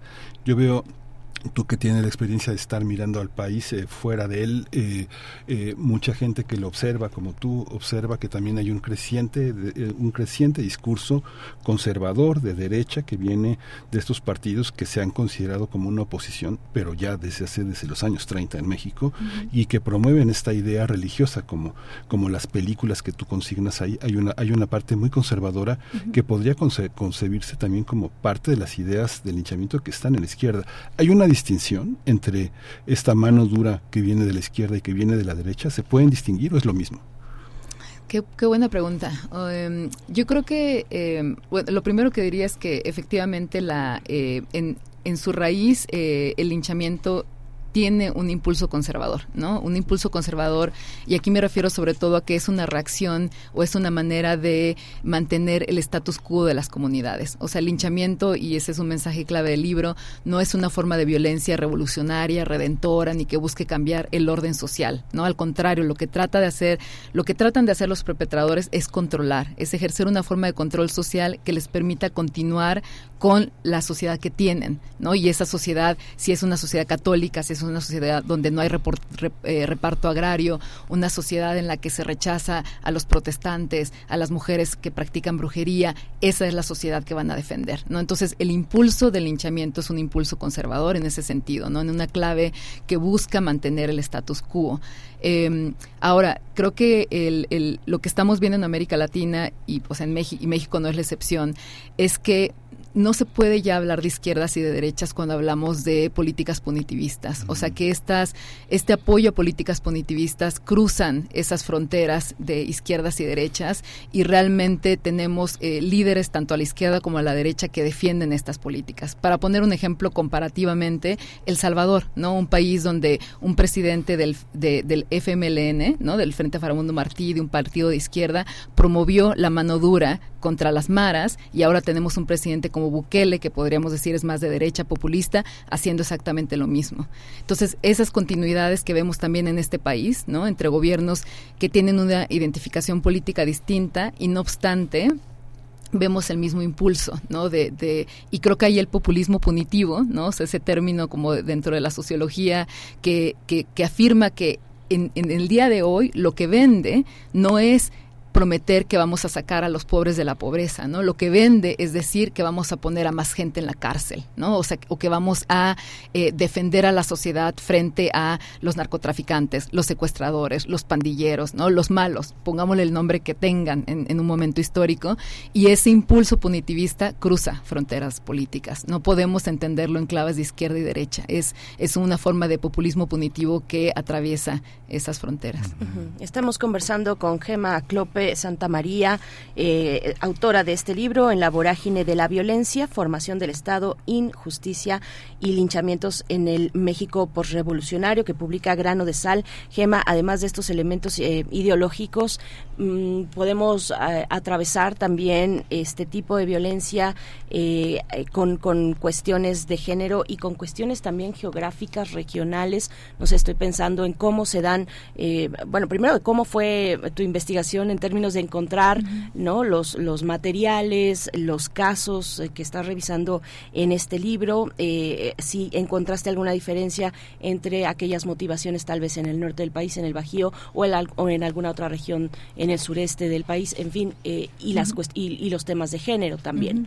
Sí sí hay una hay definitivamente una geografía del linchamiento que mi libro identifica no o sea una concentración geográfica muy clara en los estados del centro del país sobre todo estos eh, eh, tienen lugar en, en Puebla, Estado de México y Ciudad de México. Estos son como los casos más recurrentes. algunos también en Veracruz, en Oaxaca, ¿no? En realidad, la, base de datos tiene casos donde todos los estados de la República están representados, pero sí hay una concentración geográfica muy clara. Y, he de, hacer notar que esta concentración geográfica se mantiene hasta el presente. Entonces sí que hay, hay algo ahí en esta, en esta región como de centro eh, que, que me parece que necesitamos analizar, ¿no? Yo veo una, una confluencia o una correspondencia entre, entre ciertos, eh, digamos, como mapas donde se concentró levantamiento cristero o sentimientos cristeros y eh, la ocurrencia de los linchamientos, pero no está limitado a estos lugares, ¿no? O sea, hay lugares donde igual la primera, el, primer levantamiento cristero no tuvo una presencia tan alta, como el caso de Puebla, pero que sí tiene una corriente conservadora católica bien fuerte y que en los 30 va a tener una presencia de la segunda cristiada y entonces Puebla es un, es un lugar en el que no estuvo la cristera tan fuerte, pero la segunda sí, ¿no? Lo que se conoce como la segunda cristera y ahí es un lugar en el que está presente también eh, este fenómeno. Entonces, hay, hay una concentración geográfica. Eh, Ahora, yo siempre menciono que metodológicamente eh, es importante entender cómo se construyen estas, estas fuentes o estas bases de datos. En mi caso, fue un trabajo de muchísimos años, eh, un trabajo que fue posible y, me gusta decirlo gracias a la Academia Mexicana de las Ciencias, a un premio en, para el mejor premio en, tesis en las humanidades que gané como resultado de mi tesis doctoral y esa eh, ese apoyo me permitió entonces eh, contar con, una investigación donde pude ver casos a nivel nacional y llegar a estos 366 casos, ¿no? el, proceso de, de investigación fue complejo porque el hinchamiento no está tipificado como delito, entonces el archivo judicial es muy limitado porque no, no se encuentran los casos como tal. Eh, se, cuando se llegaron a castigar, que fueron pocas veces, se castiga con homicidio tumultuario o con otras figuras jurídicas muy imprecisas. Eh, entonces fue un trabajo eh, realmente de hormiga, de estar en el mm. archivo investigando cartas de quejas, reportes de seguridad, algunos archivos judiciales y prensa, ¿no? O sea, la prensa fue una, una fuente bien importante y cruzar esos datos, ¿no? Para, para darle veracidad o para dar como una un, sustento empírico, claro, a, a, la base de datos. Eh, ahora, en la actualidad, la mayor parte de los estudios que existen están basados en prensa también, solamente en prensa. O sea, no tenemos datos oficiales. O sea, ha habido como algunos esfuerzos, eh, pero por ejemplo los reportes de la Comisión Nacional de Derechos Humanos también están basados en prensa. ¿Qué nos dice eso? Metodológicamente hay límites de lo que la prensa nos dice. Claramente hay sesgos, hay sesgos eh, que, que cuando suceden en la capital, los linchamientos llaman más la atención o tienen mayor cobertura, ¿no? Entonces, yo siempre digo que la geografía de los linchamientos en el pasado y en el presente está mediada por estas dinámicas de representación, por estos sesgos de la prensa, por esos intereses de la opinión pública. Entonces, eso no dice, no desdice que haya una, una, consistencia en esa geografía y de nuevo, muchos estudios lo han probado así, ¿no? O sea, muchos estudios de muchos investigadores. Eh, ahora, la dimensión de género, central para el libro, ¿no? O sea, yo, eh, los, yo insisto siempre en la mayor parte, la, la, vasta mayoría de, los, de las víctimas del linchamiento son hombres, históricamente y en el presente. Los perpetradores, no obstante, incluyen a mujeres y hombres, y las mujeres tuvieron un lugar central muchas veces como organizadoras de estos actos, como quienes iniciaban el rumor, como quienes tenían una presencia importante dentro de la comunidad, eh, sobre todo también una relación de cercanía, a veces con sacerdotes católicos, entonces instigando formas de violencia contra maestros socialistas, contra protestantes, contra personas anticlericales. Eh, eso de alguna manera desafía nuestro entendimiento tradicional de las mujeres como mujeres que son víctimas, subordinadas, que no tienen un lugar en, en, la, en, el, en la perpetración de estos actos. Entonces, eso me, importa subrayarlo. Pero por otro lado, los linchamientos contra brujas sí que eh, nos dan muestra o nos dan eh, cuenta de cómo se se, se reproducen, digamos, dinámicas de género tradicionales. O sea, ¿quiénes eran castigadas por ser brujas? Mujeres que eran vistas como transgresoras, como malas madres, que tenían demasiado poder y demasiada influencia. Entonces, los linchamientos son una forma de nuevo de control social que quiere mantener a estas mujeres en su lugar, ¿no? O sea, que quiere regresarlas a un lugar de domesticidad, a un lugar en el que no causen un daño, pero sobre todo que cumplan, digamos, con sus con sus papeles tradicionales de buenas madres, ¿no? Y, y esos linchamientos contra mujeres, yo los, como afirmo, son precursores del feminicidio. Sí, hay una, nos acercamos al final, ya estamos, pero te quería preguntar una cosa, bueno, si puedes eh, responder ya en la brevedad que nos exige el tiempo de la radio, pero hay una parte en la que está el cine, ¿no? Está Cano, está Rescondido, pero también hay otras películas que eh, abonan a la idea del linchamiento, como La Zona de Rodrigo Pla, por ejemplo, o como, por ejemplo, Nuevo Orden de, de, Michel Franco, donde hay un linchamiento de los pobres hacia los ricos, ¿no? Hay una parte que se castiga la riqueza y el oprobio que significa esta distinción de clases, y por otra parte está, está estos periódicos que consignas desde el Liberal, este, el Diario de Puebla, eh, Jalapa, hasta Proceso, a Jalapan el trabajo que hizo José Gil Olmos en proceso sobre la crónica de este trabajo, Milenio, la jornada. ¿Cómo, cómo entender esta equidistancia entre lo que ofrece el cine como una, como una narrativa y lo que ofrece la prensa mexicana? La prensa mexicana más establecida y con más prestigio, pienso de proceso a la jornada al Universal, hasta periódicos muy, muy este, provincianos en el sentido en el que solo se ocupan de algo que parece que solo les pasa a ellos, como el Sol de Puebla, por ejemplo. Sí, no, es interesante. O sea, creo que en todos estos medios hay unas formas de representación muy particulares, ¿no? Que obedecen a, los vicios o a las preferencias como de, los editores, de los lectores, de los periodistas mismos.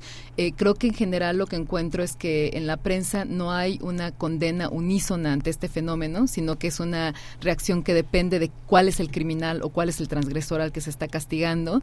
Y lo que veo eh, en contraposición con las películas o con el cine es que ahí sí hay como una, como una interpretación, como un mensaje bien claro claro, eh, o, no necesariamente claro, a veces ambivalente, ¿no? No necesariamente de condena, sino de decir esto pertenece ya sea al México profundo, al México del pasado, eh, pero en otros casos también un poco eh, justificándolo como actos de justicia, como actos de comunidades que han sido abandonadas por el Estado. entonces creo que la, constante en ambos casos es que vemos esfuerzos de representar este fenómeno que no están necesariamente separados del el actuar de los fenómenos, del fenómeno del linchamiento fascinante que la manera en la que representan la secuencia de estos actos, con las personas cargando antorchas, rodeando al, delincuente, esto no es totalmente ficticio. O sea, Canoa está muy apegada obviamente al caso y asimismo con Río Escondido y Maclovia y muchas de las películas que yo analizo, lo que describen de cómo se lleva a cabo el linchamiento es tal cual lo que yo encuentro en el archivo. Entonces hay una también, un diálogo interesante ahí entre representación y práctica, ¿no? Que es, que es fascinante. Sí, eh, Gema, tenemos un poquito más de tiempo. Eh, está, está muy buena y muy interesante esta charla. me quiero hacer el paréntesis de, de, de qué bueno que mencionas esta cuestión en términos de género, de la dimensión de género, la primera parte, ¿no? Cómo las mujeres son capaces de eh, movilizar una comunidad para cualquier eh, cualquiera de los objetivos, en este caso para uno tan terrible como un linchamiento. Eso me parece muy interesante porque, como dices, desafía algunos eh, estereotipos y parámetros que tenemos en consideración de qué le toca a las mujeres, hasta dónde puede llegar su eh, pues su, su influencia, su acción, su campo de acción, qué tanto se extiende y cómo puede movilizar a una sociedad o a una o a su comunidad. Eso me parece muy interesante. Y te pregunto cómo ves a la prensa hoy, volviendo a la cuestión de la prensa este papel central que tiene para narrar la criminalidad en un país como México, ¿no? A, falta también de, archivos, de una colaboración, digamos, transversal entre instituciones, ¿no? Públicas, en los tres niveles de gobierno, eh, eh, en fin, eh, ¿cómo, ¿cómo ves la función de la, de la prensa hoy ha avanzado, la, la, prensa ha entendido un poco más tal vez de la importancia de tratar con justas dimensiones temas, eh, digamos, de, de, lo, de lo judicial, donde hay involucradas víctimas, donde, ¿no? donde hay pues una, una estructura de justicia eh, ahí, ahí en, en las notas que está retratando la prensa. ¿Cómo lo ves? Sí, es interesante. O sea, creo que ha habido una. Eh, primero decir que la, o sea, que la prensa tuvo y continúa teniendo un lugar central, eh, no nada más para representar el delito, sino también para ayudarnos como ciudadanía a pensar en temas de justicia, ¿no? Y en temas de eh, qué, tipo de sociedad queremos ser, o sea, cuál es el, la responsabilidad del Estado, cuál es la responsabilidad de las autoridades, ¿no? O sea, es ahí, o sea, la prensa y también lo mismo va con las películas, o sea, no nada más están representando la realidad, sino también permitiéndonos tener un diálogo muy necesario sobre estas cuestiones. Eh, yo creo que México, eh, sobre todo a partir de 2006, 2007, donde se da este repunte en número de homicidios, donde de repente pasamos de ser un país que nos creíamos excepcional respecto a América Latina, de repente nos encontramos en, unos niveles de homicidio altísimos, eh, en una preocupación con la inseguridad constante. creo que ahí ha, habido un aprendizaje colectivo importante, o sea, de cómo hablar de la violencia, de cómo hablar, de cómo romper con esta numerología, ¿no? De tener una cuestión, una, una, empatía, digamos, frente a la víctima. Entonces yo creo que ha habido un aprendizaje positivo, colectivo por parte de la prensa eh, y los medios de comunicación en cómo se narra la violencia. Eh, y yo creo que respecto al pasado, eh, claramente también hay, hay, hay, hay diferencias, ¿no? O sea, en el sentido que en el pasado había mucha apología del linchamiento, eh, abiertamente, como diciendo que estos eran necesarios, de nuevo, para ofrecer un correctivo a la falta de pena de muerte o para ofrecer un correctivo a la falta de justicia.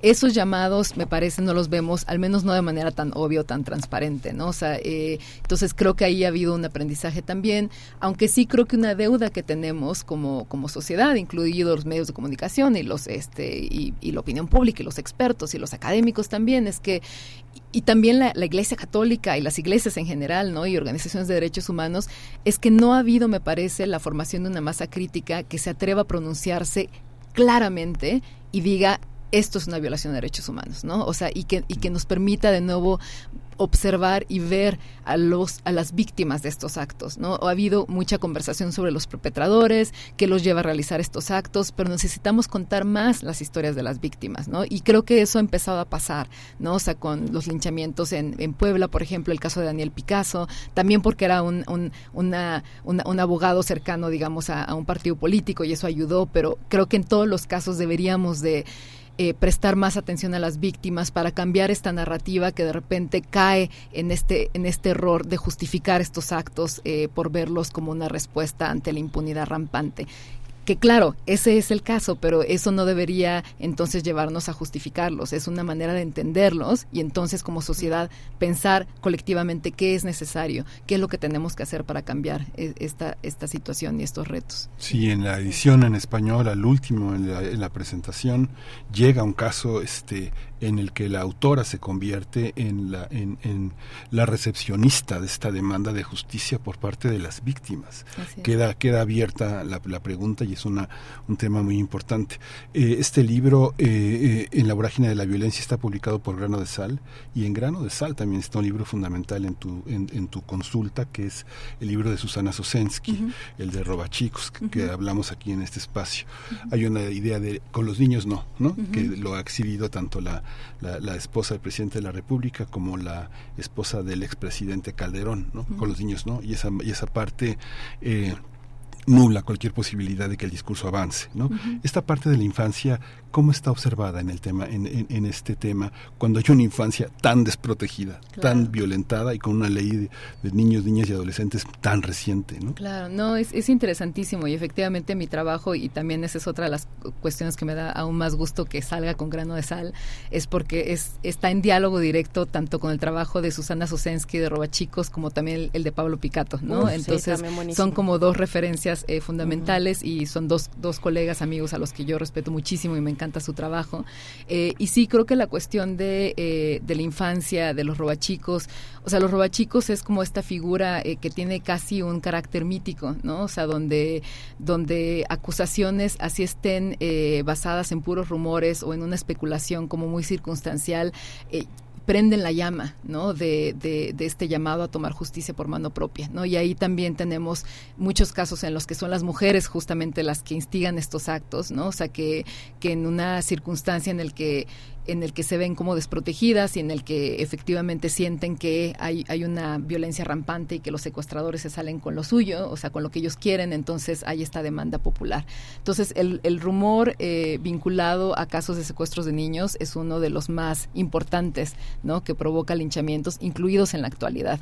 Y hay una, digamos, diferencia histórica y en el presente es que en el pasado teníamos más casos que que, de hecho se articulaban a partir de estas narraciones casi míticas, ¿no? O sea, la figura del, del robagrasas, por ejemplo, ¿no? O sea, de esta persona que supuestamente se robaba niños, la grasa de los niños para, eh, para poder hacer volar una máquina, ¿no? O bueno, un avión. Este, esas figuras míticas nos hablan de esta muy profunda preocupación en la sociedad eh, por esta eh, integridad como física, ¿no? De, de los niños que son vistos como el futuro de una comunidad, o sea, que son vistos como lo que le va a permitir a una comunidad eh, seguir avanzando después de las de que estas generaciones ya no estén. Pero sí es es, es justamente este, este llamado a con los niños no, ¿no? Y que y son esas transgresiones que son vistas como inaceptables. Sí.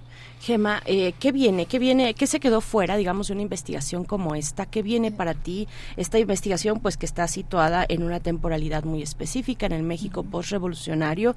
Eh, ¿Qué viene en términos de seguir hilando lo que significa la violencia de este tipo o los linchamientos, tanto mediáticos como físicos, eh, o, bueno, con una clasificación amplia, ¿no? Como la que haces. Sí, pues varios, eh, varios hilos se quedaron ahí por atar eh, y, y, bueno, sobre todo varias historias que contar. Una historia que a mí me interesa mucho es, eh, me parece uno de los de los hallazgos del libro para mí eh, fue la centralidad la importancia que tiene la religión en la organización de estos actos. O sea tanto tanto en aquellos que tienen una motivación eh, religiosa no o sea como católicos contra protestantes contra socialistas contra el proyecto de secularización del gobierno eh, como aquello como aquella dimensión digamos religiosa que tiene que, ver más con lo simbólico el tocar de las campanas no o sea como una manera de congregar estos actos el que ocurren casi siempre en la plaza pública donde está una iglesia presente y, y, también en términos más prácticos el papel del sacerdote, ¿no? O sea, como de este párroco a nivel local,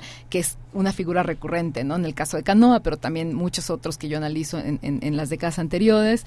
Eh, y esto me lleva entonces esta preocupación digamos, o este observar la, la, importancia de la religión me lleva al proyecto en el que estoy trabajando actualmente, que es entender esta relación compleja eh, y, y, muy importante entre religión y violencia en México. En un país profundamente católico, ¿no? O sea, en el, en el país con más católicos en el mundo después de Brasil y en uno de los países más violentos de América Latina, el quinto de acuerdo a tasas de homicidio, ¿cuál es esa relación entre violencia y religión? O sea, ¿cómo, cómo, cómo podemos contar esta historia de la de, de violencia, ¿no? Más allá de los linchamientos, violencia motivada por motivos religiosos después de la guerra cristera, ¿no? ¿Qué sucede con estos católicos más militantes que están tratando de defender una idea de país muy particular, ¿no? Eh, y cómo podemos ver cambios en cómo esa relación evoluciona a raíz de la teología de la liberación en los 60s y 70s y a raíz, por ejemplo, de muchas iniciativas por parte de las iglesias actualmente que tratan de crear un diálogo o una, un modelo alternativo a la guerra contra las drogas. Entonces, en el libro que estoy eh, trabajando ahorita, estoy dando cuenta o quiero dar cuenta de esta historia no contada de la violencia y la religión en México y cuál es esa relación. Pues qué, interesante, qué interesante, Gemma, porque bueno, además hay, hay un análisis muy profundo en tu libro de toda esta presencia que va desde este desde Jan Meyer hasta Claudio Lomnitz y el análisis de la cristiada, ¿no? que el modelo teórico y el modelo metodológico de Meyer ha derivado en una historia de Rusia que hoy explica mucho de lo que pasa en Ucrania, ¿no? Es algo muy interesante y, y tocas una tocas un punto que es muy interesante, que es el tema de la teología de la liberación. Digamos que el asentamiento político tal vez más importante de los últimos años fue la presencia de la religiosidad en la guerra de Chiapas. En 1994 se abre una puerta que no es tradicional y que rompe con todas las visiones por una iglesia humanista y una iglesia que defiende los derechos humanos. ¿no? Claro, sí, es, ese es parte como del, del digamos también de la deuda que tengo yo, o sea, de tratar de ver esas articulaciones quizás no tan eh, eh, no tan esperadas o que, o que rompen con esta idea de que, de que la, la, religión y la violencia solo se tejen desde la derecha, ¿no? O sea, y por supuesto que no es el caso, ¿no? La teología de la liberación cambia mucho esto y también genera formas de militancia política que obviamente no se alinean con la derecha, sino con proyectos de izquierda, ¿no? Y esa historia eh, me parece que no se ha contado, ¿no? O sea, o al menos no se, ha contado, digamos, eh, de manera fragmentaria, pero yo quisiera como en diálogo con, con, autores que han trabajado estos temas de de distintos periodos, contar una historia de largo aliento, ¿no? De 1920 al 2020, o sea, cuál es esa relación entre violencia y religión. Sí, Gema, pues ojalá tengamos noticias próximamente de eh, los siguientes materiales. Nos quedamos con este que ya nos da para mucho, para conversar de nosotros mismos y nosotras en México. Nos pone frente al espejo con el fenómeno de la violencia, particularmente con el de los linchamientos. Eh, Gema Clope Santamaría, eh, autora de En la vorágine de la violencia, lo encuentran en grano de sal y bueno, eh, de verdad no se lo pierdan y ya habían dicho ustedes también con estas otras eh, dos publicaciones previas que hizo Grano de Sal, también el de Roba Chicos y el de la historia de la violencia. La infamia de la infamia, Ajá, una historia de la infamia, pues eh, bueno, viene a ser una trilogía muy interesante de grano de sal. Muchas gracias por estar aquí, Gema. Muchas gracias a ustedes, un placer. Gracias, eres de nuestras primeras invitadas también en la cabina. Gracias por estar aquí. Gracias. Gracias. Hasta pronto. gracias, Gema. Bueno, pues ahí está. Eh, acérquense a las publicaciones de grano de sal, en la vorágine de la violencia de Gema Clope Santa María. Nosotros vamos a hacer una pausa, la curaduría musical de Bruno Bartra, que nos propone escuchar a los fabulosos Cadillacs luego de este anuncio de que van a venir al Zócalo Capitalino el próximo 3 de junio. Vamos a escuchar Revolution Rock.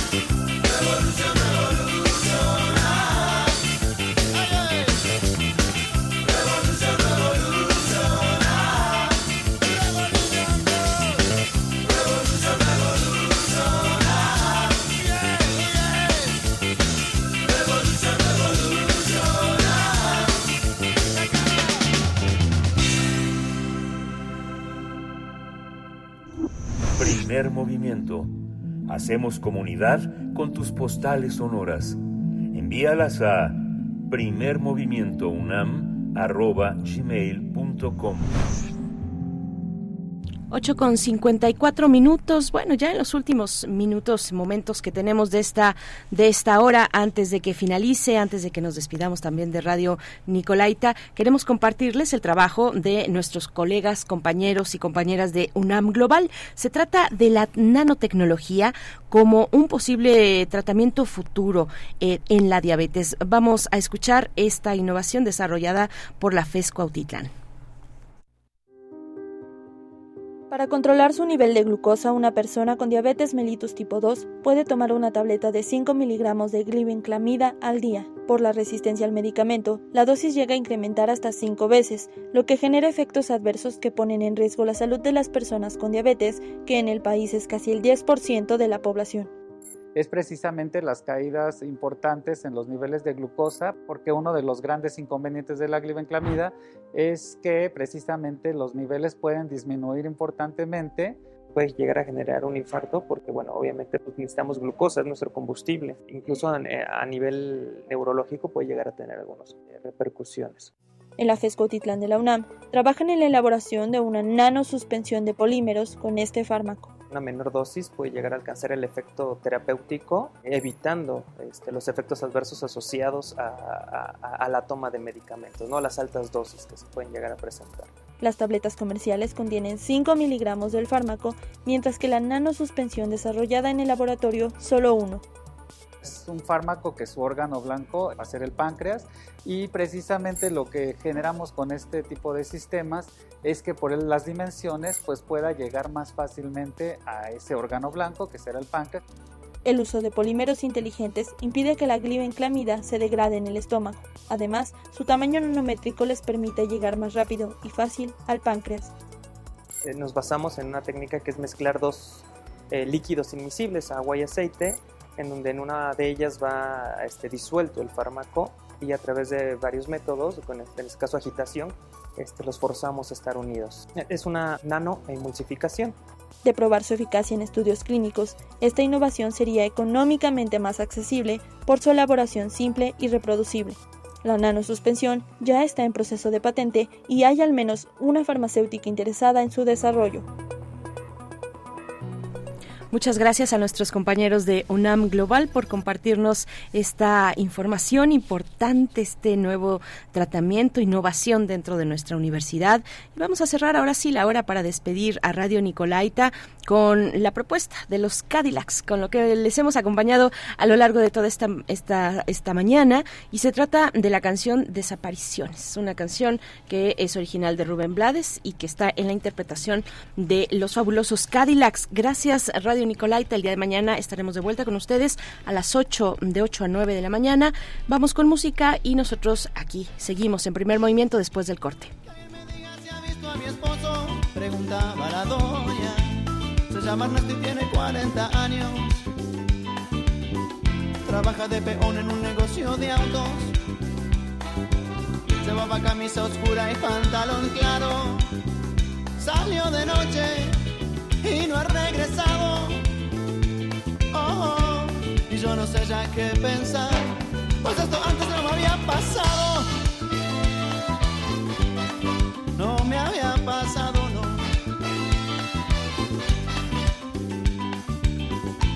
Llevo tres días buscando a mi hermana. Se llama Altagracia igual que la abuela. Salió del trabajo para la escuela. Llevaba puesto jeans y una camisa blanca. No ha sido el novio, el tipo está en su casa. Oh, no saben de ella en la policía y en el.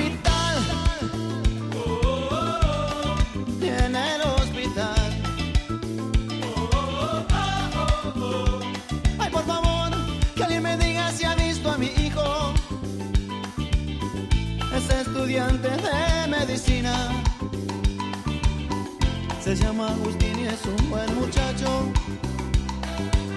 Es a veces terco cuando opina. Lo han detenido no sé qué fuerza. Pantalón blanco, camisa rayas, paso ante hacer. Paso ante hacer. Encuentra la música de primer movimiento día a día en el Spotify de Radio UNAM y agréganos a tus favoritos.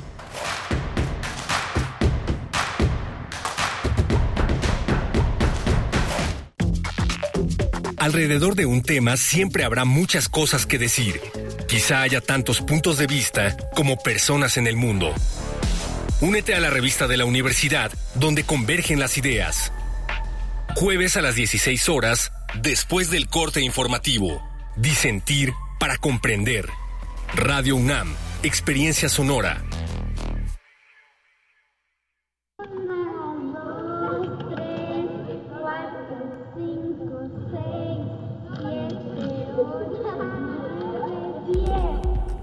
Entre las selvas de asfalto, las guerras y la desigualdad económica, los niños siguen jugando. Desde 1999, el artista Francis Salis ha documentado las prácticas de juego de las infancias alrededor del mundo. Juegos de Niños es una exposición que reúne 27 piezas audiovisuales y dos pinturas creando un ambicioso archivo en curso de prácticas urbanas que la modernización va desenterrando de la vida cotidiana. Hasta el 17 de septiembre del 2023 en el Museo Universitario Arte Contemporáneo, MUAC.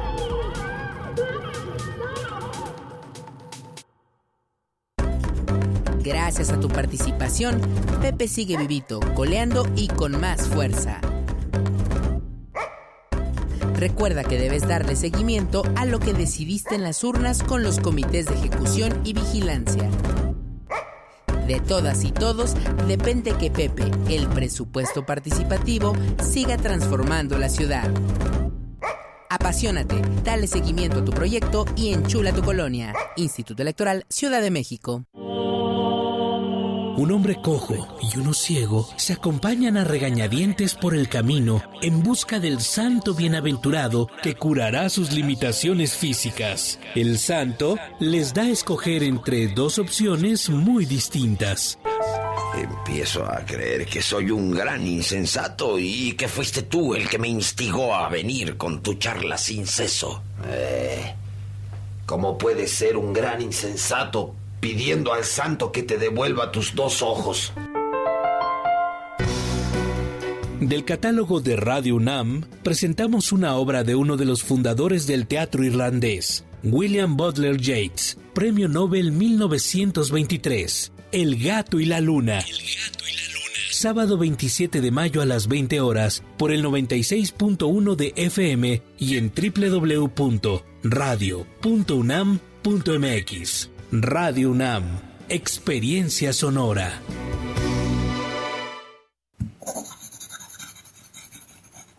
Un libro no termina con el punto final. No es solo la escritura y la corrección. Hay mucho más que un proceso creativo o un arranque de inspiración. Las palabras encierran conocimiento y cultura, pero también gustos y texturas. Los invitamos a probar los sabores y los saberes del lenguaje. Eso, todo eso es lo que saben las palabras. Saben las palabras. El amor por el lenguaje en todas sus presentaciones. Con Laura García. Todos los lunes a las 18.30 horas. Retransmisión sábados a las 17 horas. Solo por Radio UNAM. Experiencia sonora.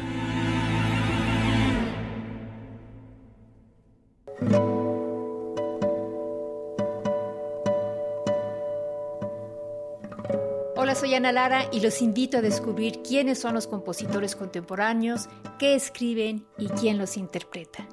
La cita es todos los miércoles a las 18 horas en Nació una nueva música, por supuesto en Radio UNAM 96.1 FM, Experiencia Sonora.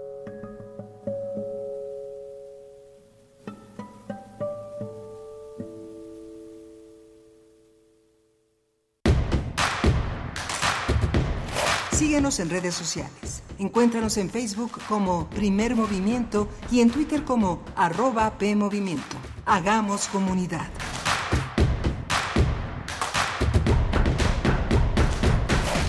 Hola, buenos días. Ya son las nueve de la mañana con cuatro minutos de este, de este lunes 22 de mayo. Ya es lunes, iniciamos la semana pues con toda la, con toda la actitud, como se dice normalmente, con muchísimo entusiasmo y mucha alegría de estar aquí frente a los micrófonos. Rodrigo Aguilar está al frente de la producción ejecutiva, está eh, eh, Andrés Ramírez en la, en la consola, en los controles técnicos, mi compañera Berenice Camacho al frente de la conducción. Querida Berenice, buenos días. Hola, Miguel Ángel Quemain, un gusto estar contigo de este lado en los micrófonos para conversar con ustedes, con ustedes, tener y sostener este diálogo cotidiano de la radio pública y universitaria. Saludos a nuestros eh, queridos amigos que están escribiendo en redes sociales. Nos dice Alfonso de Alba Arcos que hoy llegó tarde, pero que al rato se empareja con el podcast una vez les comentamos radiopodcast.unam.mx, ahí van a encontrar eh, pues los materiales, por supuesto, todas las emisiones de primer movimiento y muchos materiales más. Es una riqueza, eh, una memoria sonora eh, resguardada en ese espacio, en ese espacio no toda la que tiene la, la, radio universitaria, pero una parte muy significativa se encuentra ahí y van a poder, si ustedes exploran un poquito, pues encontrar de verdad materiales muy interesantes. Gracias, Alfonso de Alba Arcos. Dice los libros Grano de Sal, son una maravilla. Muy buen día, jóvenes. Gracias a ti, Alfonso. También por acá nos estaba comentando Mayra Elizondo, nos dice, gran tema, gracias a la doctora Clope. Eh, sociedades en las que no hay justicia pretenden desaparecer lo que se sale de su control. Pienso que precisamente a través de la justicia puede hacerse un análisis humano y lograr una transformación en la sociedad. Hashtag sin justicia no hay paz. Lo leeré, nos dice. Pues sí, es que estuvimos conversando la hora anterior con eh, la autora del libro En la vorágine de la violencia, que publica Grano de Sal. Ella se llama Gema Clope Santa María y que además, eh, pues, augura una, yo creo que, que, por la calidad de un material como este, la juventud de la, de la autora, pues augura una carrera eh, muy prolífica, con una producción eh, muy interesante, eh, con, con puntos que todavía no se han revisado, nos comentaba ella, algunos elementos que todavía están en su mirador y que se están cocinando, que se están trabajando para próximas publicaciones. Gracias, Mayra Elizondo. también por acá mm, dice... bueno, es que hay varios temas con respecto a la política puntualmente la política nacional eh, con, con, una puntualidad muy muy precisa de lo que está ocurriendo recientemente no nos, nos hablan por acá de los linchamientos contra los ministros de la corte. Eh, bueno algunos se ríen nos dice también Raramuri eh, si el lawfare se relaciona con el linchamiento mediático o podría ser una forma de extralegalidad. Ustedes qué opinan cuéntenos lawfare esta estrategia pues generalmente impulsada por la derecha para echar abajo gobiernos generalmente de izquierda, como lo que estamos viendo en algunos eh, países de América Latina. Eh, ya no pudimos conversar, Miguel Ángel, sobre la, mm, eh, pues el juicio, el proceso político, el juicio político que atraviesa el presidente de Ecuador, Guillermo Lazo, la disolución del, del Congreso, la convocatoria a nuevas elecciones, pues muchas cosas importantes se mueven en el Ecuador también. Y bueno, pues por supuesto que el presidente Guillermo Lazo se defiende eh, y eh, bueno dice no es no es no es verdad yo no cometí peculado que es de lo que se le está acusando. Dice yo solamente eh, pues digamos recibí algo que se había gestado en el gobierno anterior no es mm, en, palabras muy concretas lo que lo que está diciendo el presidente Guillermo Lazo en Ecuador Miguel Ángel pero ahí están estas interpretaciones también no sí muy muy interesante. Ya ya ya lo abordaremos en, en la semana porque es un tema de muchísima importancia por la estructura política que ofrece Lazo como solución, como solución a, la crisis en su gobierno. Fue también un, un, acontecimiento importante que tuvo una narrativa mediática de linchamiento, eh, el tramo ferroviario que tomaron las autoridades del gobierno federal en Coatzacoalcos a medias aguas, que fue un acuerdo que ya estaba eh, previsto desde 2022 y que tuvo, por supuesto, toda la narrativa mediática de una expropiación que el secretario de Gobernación este, se, se salió a aclarar, eh, muy importante. El proyecto eh, tiene todavía muchas conversaciones porque, bueno, el Grupo México quiere que se le apliquen regalías para solventar ese proyecto cuestión que desechó el gobierno federal y dijo que bueno, si era un tramo ferroviario del que iban a sacar dinero, pues ellos tenían que construirlo. Son los pequeños fobaproas en la Bolsa Mexicana de Valores con este movimiento. Sabemos que la Bolsa Mexicana de Valores es una concesión, se actúa de manera también este de, con un marketing económico financiero para poder este decir que va que va al alza, que va a la baja es también parte de esta de esta narrativa que pues que la oposición generó una narrativa expropiatoria justamente con una estrategia de miedo tenga el miedo miedo es el signo de identidad desde hace pues más de cinco años que tiene esta esta oposición. Sí, el miedo ya se ha retratado, eh, bueno, siglos atrás en los, en, los con los eh, teóricos políticos más destacados, ¿no? Nos podremos ser, nos podemos ir a, pues no sé, por lo menos a, a Maquiavelo y pensar la estrategia del miedo como una estrategia política y de control social. Eh, bueno, pues coméntenos ustedes en, en redes. Nos dice Carla Salazar, por último, dice estamos trabajando desde la pesca. Tamaulipas, por una comunidad resiliente y no podía dejar de compartirles unas postales eh, de eh, Platalea eh, que retrata por qué no abandonamos los proyectos aun cuando los entornos son adversos y violentos. Qué bellas postales. Carla, Carla Salazar, doctora, muchas gracias por compartirlos. Bueno, a todos ustedes, Edgar Benet también está por acá, R. Guillermo, que nos comenta varias cuestiones del feminismo. y bueno, pues gracias a todos ustedes. Nosotros vamos con la poesía necesaria y viene, y viene después en la mesa del día, Miguel Ángel, un documental interesante, No son horas de olvidar, y vamos a estar con su autor. Sí, David Castañón Medina, quien narra la historia de Jorge Osorio y Juana Ramos, dos chilenos que padecieron el exilio y el Alzheimer. Bien, vamos primero con la poesía necesaria. Es hora de poesía necesaria. Pues hoy les propongo escuchar poesía de uno de los más eh, importantes autores estadounidenses, Walt Whitman. Walt Whitman, nada más y nada menos, nació un mes de mayo y por eso lo traigo. Nació un mes de mayo, pero del año 1819, eh, pues un cimentador de las letras modernas estadounidenses. Sus letras, su literatura habla de la naturaleza, habla de bellezas desapercibidas que ocurren en la naturaleza, desapercibidas por el ojo humano, que va cada vez más rápido y en, aquel momento también un ojo eh, que y, un humano que eh, pues eh, incursionaba rápidamente trepidante hacia la modernidad. Bueno pues vamos les voy a compartir poesía de Walt Whitman. Este poema se titula una araña paciente y silenciosa. Una araña paciente y silenciosa. Vi en el pequeño promontorio en que sola se hallaba vi cómo para explorar el vasto espacio vacío circundante lanzaba uno tras otro filamentos, filamentos, filamentos de sí misma. Y tú, alma mía, allí donde te encuentras, circundada, apartada, en inmensurables océanos de espacio, meditando, aventurándote, arrojándote, buscando sin cesar las esferas para conectarlas, hasta que se tienda el puente que precisas, hasta que el ancla dúctil quede aislada, hasta que la telaraña que tú emites prenda en algún sitio, oh alma mía.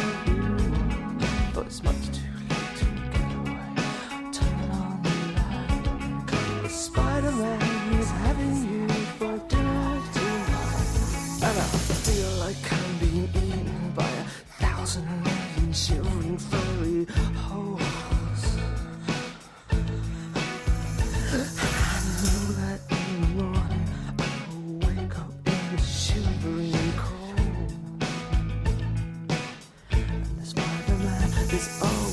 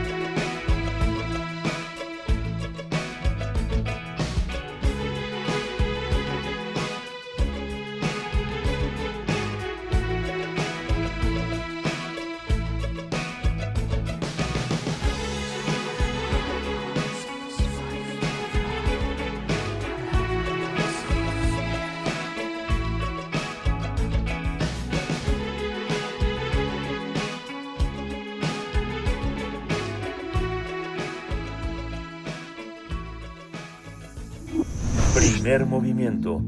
Hacemos comunidad con tus postales sonoras. Envíalas a primermovimientounam.gmail.com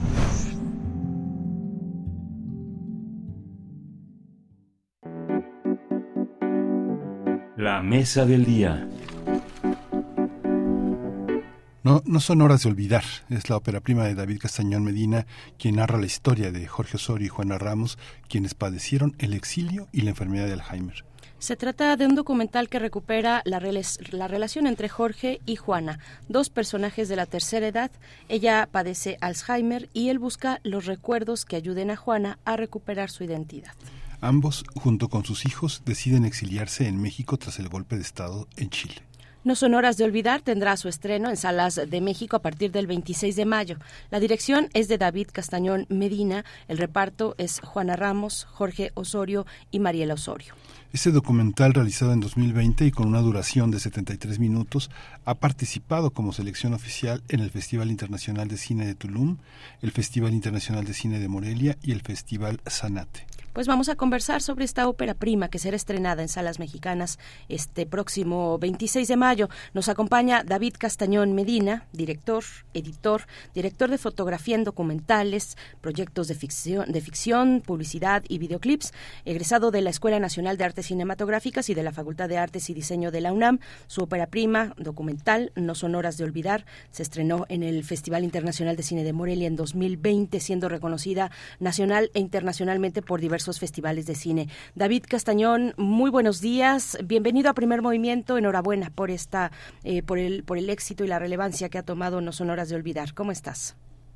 ¿Qué tal? Muy buenos días. Eh, muchas gracias por la, por la invitación eh, y saludos a todo, a todo el auditorio. Muchas gracias, David Castañón. El, trabajo plantea, bordea, bordea eh, con lo documental, pero sin embargo es una, es una poética la que está establecida ahí, una poética de la vejez, del exilio, de los microexilios y de, y de, y al mismo tiempo también de la vejez, del, del compañerismo y de, y de estar plantada en una tierra que es suya, pero al mismo tiempo también ajena. Cuéntanos un poco cómo fue el proceso de dirección, el tema actoral, el tema del, del bordeo sobre la investigación. Cuéntanos un poco cómo está hecho, David. Sí, eh, bueno, sí es una, eh, hay complejidad de temas, como, bien expresas, hay varios temas por los cuales uno puede llegar a la película. Uno de ellos quizá es el, el más anecdótico, que es el del Alzheimer o la memoria, cómo se va perdiendo la memoria a partir de esta enfermedad. Y hay otros, hay otros como la pareja, el amor, eh, eh, hablar también sobre la tercera edad, sobre este momento, sobre esta etapa de la vida también, que como se expresa en la película, pues de pronto está más, mucho más cerca de, la muerte del fin que de los inicios y todo, y también el tema del, del, exilio por otro lado. Entonces bueno todas esas temáticas se, se entretejen en la película y eh, digamos que dos de ellas el exilio que es la parte histórica y la memoria que es la parte la parte humana la parte que, que sigue a Juanita Ramos y a Jorge Osorio fue una, un encuentro casual. Yo cuando conocí a Juanita no no sabía que ella era exiliada chilena sino eso me fui enterando poco a poco fui indagando en su vida. Y eh, gran parte de que yo decidiera trabajar con ella con su familia y con Jorge y con Mariela era que este rasgo del exilio pues participaba de una manera especial en el tema primario que es la pérdida de la identidad se sumaba como una como una como una nueva pérdida o más bien como la pérdida inicial en la vida de Juanita puesto que ellos tuvieron que eh, salir migrar forzadamente de Chile a México a finales de los años 70 y ese para, para mí y para ellos también es el primer momento en que pierden parte de su identidad y el segundo momento es justamente con, con la enfermedad de, de, Juanita, porque no solo se pierde la memoria de ella, sino también se pierde una parte de Jorge, una parte de esa pareja que se deja muy ver, ver muy bien en la película, que es bastante compenetrada y que ha estado unida por más de, de 40 años. Eh, en la parte de dirección, bueno, eh, con ellos, Juanita, que fue mi, con mi primer acercamiento, la condición del Alzheimer siempre hacía particular nuestra forma de trabajar con ella había que explicarle, expresarle, generarle confianza y eso era podía ser dos o tres veces en un solo día. Eh, cuando avanzábamos, eh, cuando le dimos mucho más ritmo a la película y avanzábamos diariamente y íbamos a visitarla, sí se creaba una especie eh, de memoria justamente, pero una memoria afectiva que aunque no nos conocía, pues sabía que podía confiar en nosotros y se sentía pues en plenitud de, de ser ella, no se sentía acosada o agredida, entonces eso daba pie a que se mostrara de una forma muy muy natural. Yo creo que es algo que pasa poco en el documental porque cuando uno sitúa la cámara frente a sus personajes, a, estas personas, pues eh, estas personas se interpretan también algunas de las veces a sí mismas y deciden qué parte de sí mismas mostrar. Y creo que con el caso de Juanita podemos eh, apreciar, y eso es, un, es algo muy valioso en la película, a una, a una persona que está siendo ella eh, 100% y que no, no se limita ni modifica su comportamiento a partir de la, de la presencia de la cámara. Entonces, bueno, esa parte fue un hallazgo bastante enriquecedor el trabajo con ella y con el lado de Jorge, pues eh, quizá más, más, más convencional el trabajo entre él y eh, muchas pláticas, mucha conversación previa a iniciar las grabaciones y pues que me dejaran también eh, ver y estudiar sus, tanto los VHS que grabaron como los materiales escritos por Juanita. Entonces, bueno, eso, eso quizá no quiero extender mucho, pero bueno, eso es un poco un resumen de cómo eh, lo, más grato de trabajar en términos de dirección con, con ellos dos. Sí, David, eh, ¿qué, tiene que, que, cuidar o qué atender un director como tú que se acerca a una historia como esta?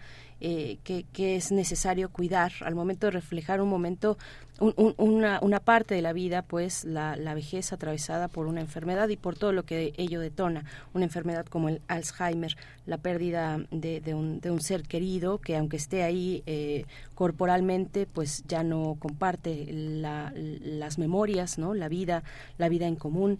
Eh, y bueno este este momento tan tan tan tan delicado no en la vida de una pareja y en la vida de Juana Ramos. Eh, qué es lo que se tiene que cuidar eh, bueno el documental tiene tiene esta esta cualidad siempre conlleva una problemática ética un cuestionamiento sobre justo cómo nos acercamos a nuestros personajes a, las situaciones y a su, vida. Realmente nosotros indagamos entramos muchas veces hay, distintas formas de acercamiento pero sin duda el documental irrumpe en la vida de alguien en un momento.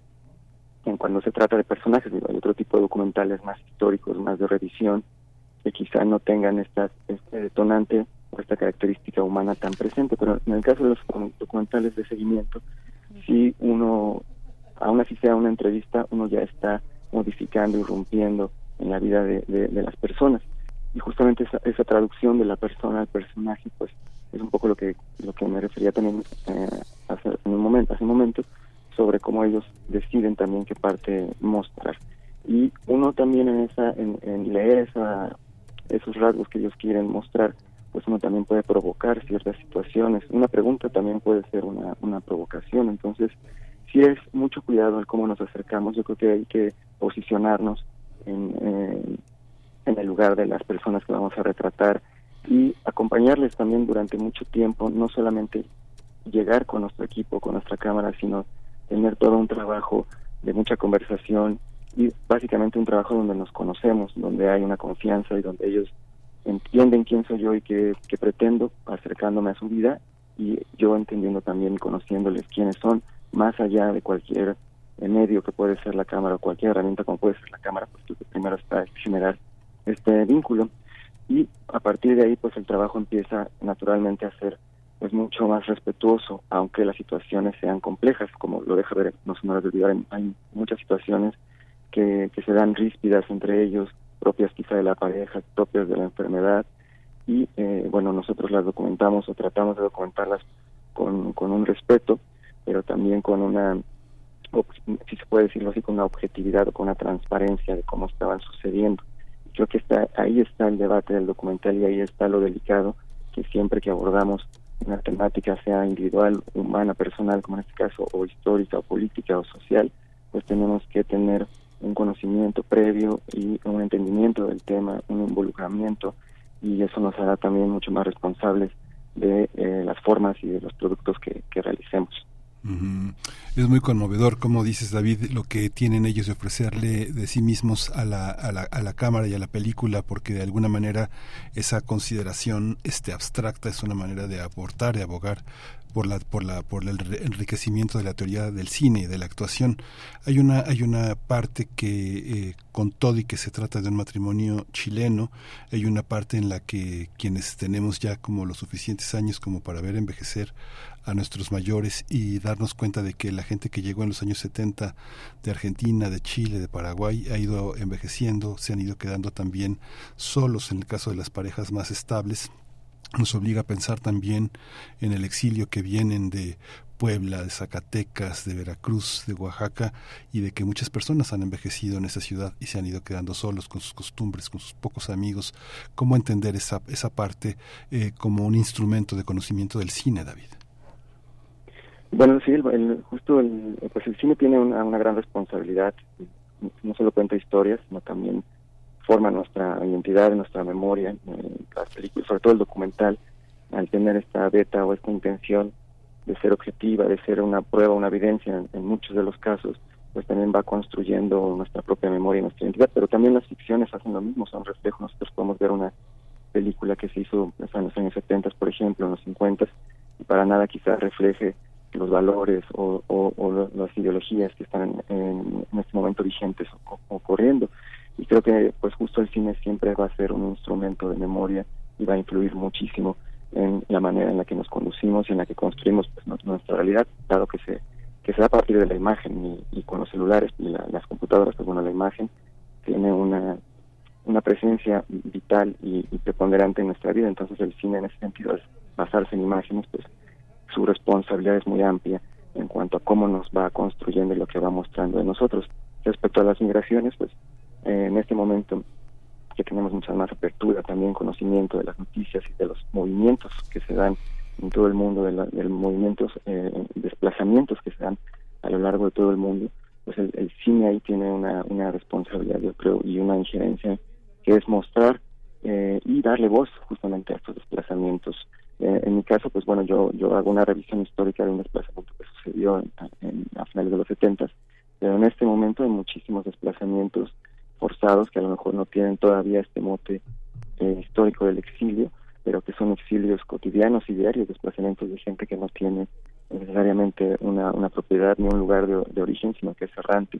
Y bueno, el cine tiene ahí que aproximarse y empezar a construir discursos que le den voz a estas personas que están eh, de alguna manera invisibles en este momento. Y para, y para eso el cine funciona muy bien, puede dar visibilidad, puede dar voz y, creo que ahí está su, su gran su valor y su gran potencia como no solo como contador de historias sino como generador de nuestra de nuestra identidad. Sí.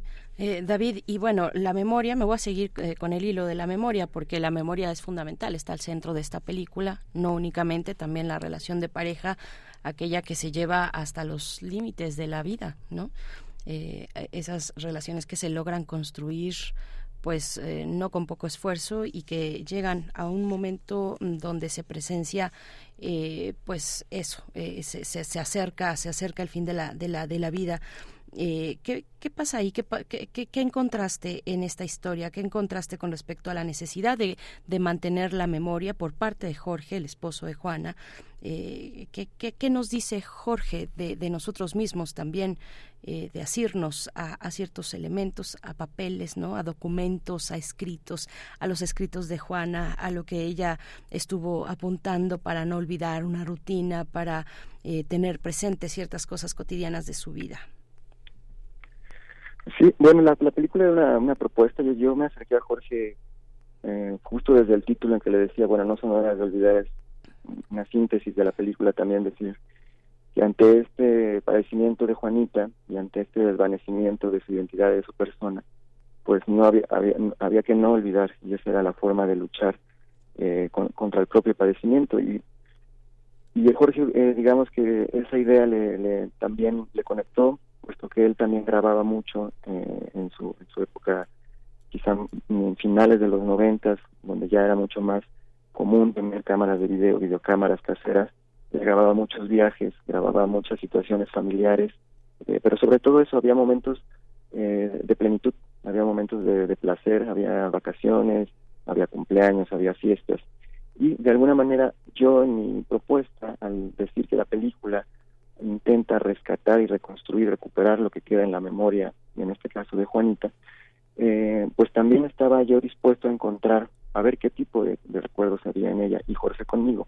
Y lo que encontramos es exactamente o lo que yo valoro de ahí, lo que yo traigo de ahí y es lo que yo quiero y lo que se rescata en la película es justamente esos mismos momentos de placer, esos viajes, esas situaciones en las que, por ejemplo, la música es un gran detonante en la película, pero en la vida también. y se deja ver a partir del baile, se deja ver a partir del canto, eh, la poesía, que también se leen algunos poemas dentro de la película. Es decir, Jorge y Juanita estaban muy apegados también al placer y a disfrutar y a disfrutarse. Y creo que esos, y esos son los recuerdos justamente que yo rescato de ellos, a partir también de sus propios VHS, pero a partir también del registro en presente que se hace de ellos, porque igual se les ve bailar, eh, se, les, se les ve cantar, y entonces, bueno, ese es el mismo, son los mismos eh, situaciones que ellos mismos, cuando se grababan a sí mismos, eran las mismas situaciones que ponían ahí como a conservarse, y son exactamente las mismas tipo de imágenes y situaciones que yo también estoy conservando. Yo creo que al final la película que puede ser eh, puede llegar a ser muy triste, puede llegar a ser un tema muy sensible, hablar de la vejez y hablar de una enfermedad como la es el, el Alzheimer que va deteriorando y va borrando la identidad, al final pues lo que queda son justamente, aunque sean en forma desorganizada o aunque sean estos fragmentos aislados de memoria, pero creo que lo que queda más persistente muchas veces es justo estos recuerdos o estos instantes de, placer y de plenitud que, que, nos constituyen y eso creo que está en cualquier en cualquier persona. Entonces, bueno, para mí esa no diría que el mensaje, pero sí diría que es el descubrimiento de la película y es la tesis que, que se prueba en la película. Es también muy importante, David, esta, esta, esta parte, bueno, dices triste, pero en realidad lo que pasa es que no es más, es algo más qué triste, porque en realidad eh, finalmente el tema de los eh, ancianos es incómodo porque todavía no hemos encontrado en nuestra sociedad dónde colocarlos, ¿no? Este, hay una idea como de ir a verlos o eh, el día del abuelo, el día de la madre, no sé, este tipo de festividades este episódicas, el fin de año, todo este tipo de cosas que este visibiliza algo que no está todavía parece que presente en nuestra sociedad y en nuestro propio imaginario como nietos o como hijos que estamos frente a un este a un decaimiento de la vitalidad pero no de la sensibilidad ni del placer ni del pensamiento con todo y que sea acosado por enfermedades por patologías. Pero hay un tema hay un tema que cómo lo enfrentaste eh, en términos de me imagino que mucha gente te dijo no David este el marketing dice otra cosa. Qué público es el que quieres que vaya a ver eso vas a estar en salas cuál sería un poco el llamado el voto de confianza que le pides al espectador para para que atienda una situación que vivimos todos los días y propia y ajena bueno, es, una, muy, interesante pregunta, es compleja, puesto que atiende a, a uno como autor, sus, intereses, pero también a la realidad no del cine que, como, bien mencionas, pues tiene temas, tiene intereses y, muchas veces pues no coinciden las proposiciones, las pretensiones de, autorales de uno con, con ese marketing. Eh. pero bueno, creo que he corrido con, con, con, fortuna y creo que también la película se ha sabido mover por sí misma y conectar con el público.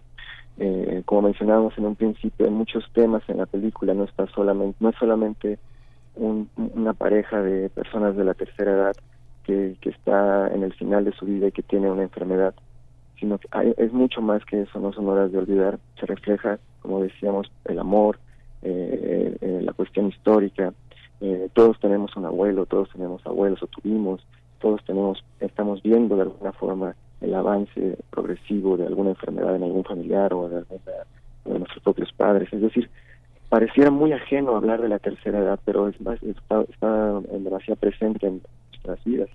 Eh, como bien dices, no sabemos muchas veces en dónde ubicar a estas personas, porque pues la, sociedad eh, le da un alto valor a la juventud, eh, lo podemos ver diariamente en la, televisión, en los deportes, en las edades de esos deportistas.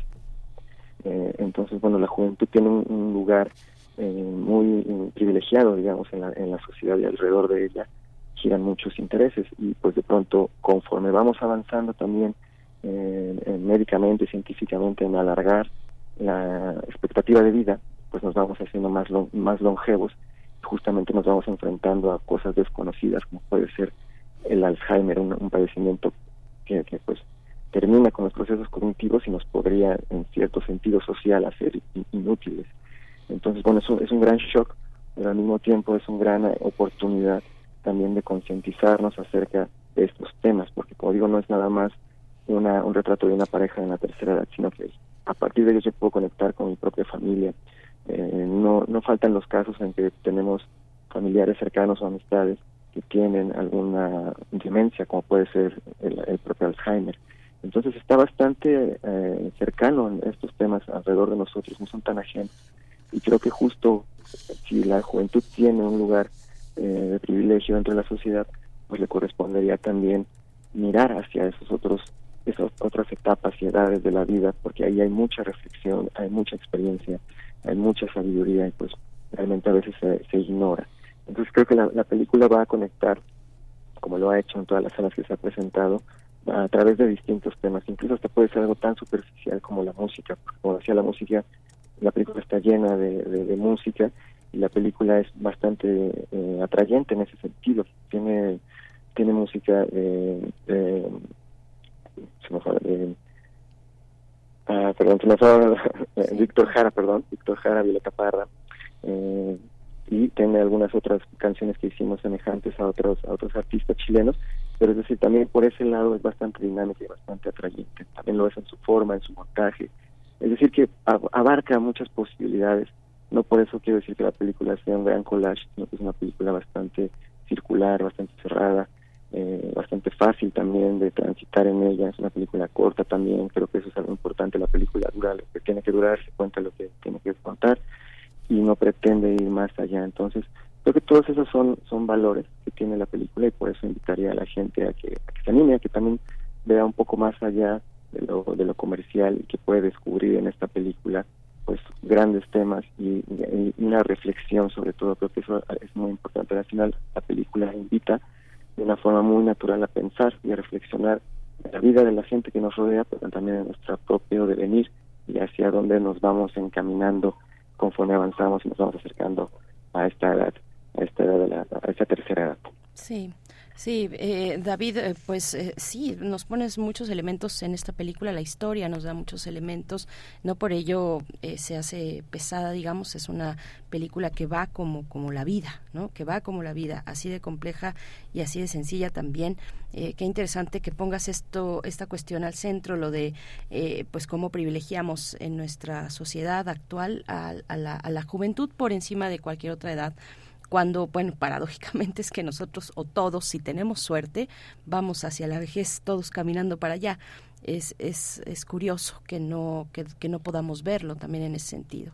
Eh, y, me pregunto también por la cuestión de los cuidados, ¿no? De los cuidados, de, del trabajo de cuidados para personas con una enfermedad crónica degenerativa, del papel del esposo, de Jorge, de lo que le toca a él, de lo que le toca a la sociedad, también a una institución, eh, para, para cuidar a una persona como Juanita. Cuéntanos un poco de eso. Sí, eh, bueno, Juanita, Juanita es una, es una, es una persona que, es una gran luchadora, yo siento. Ella atravesó, por ejemplo, el COVID. Ella vive en, en, la institución donde aparece en la película. Ella, ella sigue viviendo ahí, es una casa de cuidado. Eh, está muy, muy bien atendida en esta institución y eh, bueno ya superó por ejemplo el covid un par de veces también. Hubo muchas lamentablemente hubo muchas bajas en, en este lugar donde ella está por razones obvias de la edad y la enfermedad. Pero bueno Juanita sigue bastante eh, yo diría que bastante lúcida porque bueno sería quizá contradecir su propio padecimiento pero no ha, no ha avanzado mucho su enfermedad de que nosotros podemos apreciarla en la, en la película. Eh, su, su deterioro no ha avanzado mucho y eh, sigue siendo muy fácil eh, conversar con ella, por ejemplo. Eh, hubo después de la pandemia un tiempo en que no se podían hacer visitas y pasó ella mucho tiempo aislada. Eso quiere decir que no pudo ver a su hija, a, su hijo, a sus hijos principalmente, que son quienes la visitan ahora, pues pasó mucho tiempo sin verles. Y eso pues era una preocupación en el sentido de que pues qué, qué iba a pasar si no, si no había cierta constancia de parte de ellos, quizá los podría llegar a olvidar con mucha mayor rapidez pero pero no no fue así. Eh, digo que después todavía es bastante lúcida dentro de, sus posibilidades y eh, sigue bastante bastante despierta por así decirlo bastante inquieta como se puede ver en la película. Es muy amable siempre está cantando siempre se está moviendo siempre está tratando de generar una conversación de ayudar. Eso, eso también se muestra en la película pero también su personalidad es así siempre busca la forma de ayudarle a alguien. Eh, entonces bueno, esa, esa, es Juanita eh, al, día de, hoy. Eh, creo que la película ahí tiene un, podríamos cuestionarnos qué tan ético es eh, pues justo el registro de una persona que, que no tiene de pronto el 100% la posibilidad de decidir sobre sí, pero los familiares siempre nos dieron una, una confianza, siempre estuvieron presentes, siempre estuvieron atentos y atentas de lo que nosotros estábamos generando y hacia dónde lo estábamos llevando. Entonces creo que eso es, esta es una manera en la que considero bastante respetuosa de podernos acercar a un paciente o a una persona con una con una condición tan delicada como lo es eh, el, Alzheimer. Creo que a partir de ahí pues se podría eh, pues servir digamos si, si, se vale el término servir de alguna forma de antecedente pues para tener estas formas respetuosas en las que nosotros como documentalistas o cineastas pues retratamos eh, situaciones y personas en, en, momentos vulnerables o en, condiciones eh, vulnerables también. A, veces uno lo hace en el sentido de que cree, que quiere ayudar, quiere mostrar y visibilizar, pero otras veces en ese, acercamiento pues no existe la suficiente sensibilidad justo de, cómo abordar esos temas y uno de pronto piensa que mientras más críticamente mostremos la situación, pues más favorable va a ser al final tanto para la película como para la persona y bueno creo que eso es eso es un, eso es un error creo que eh, estas películas pueden funcionar para personas vulnerables en la medida en que nosotros nos hayamos acercado con el mismo respeto a esa condición con el mismo entendimiento pues muchísimas gracias David. Hay una, última, una última, una, última cuestión. Fíjate que de, de, pronto yo no sé de dónde viene esta sensación de que se han roto las fronteras entre el documental y la ficción. No sé si se tiene que ver con el estilo de dirigir la actuación o si tiene que ver con el tratamiento de temas que no estaban expuestos como ahora se exponen en nuestro cine, temas que tienen que ver con comunidades eh, del interior del país, en problemas de ecología, de temas de agua, temas de minería, temas que tienen que ver con el abuso, el abuso este hacia las mujeres, hacia los niños, a situaciones donde la precariedad de las personas mayores está muy evidenciada. No sé si los conflictos sociales que nos hemos animado a tratar de entender son lo que le da una especie de naturalismo a la actuación o si es el tratamiento de las situaciones lo que este lo que hace que el cine sea tan realista con todo y que se trate de una ficción o de un documental que parece una ficción. ¿Tú lo percibes así o cómo, cómo lo percibes tú?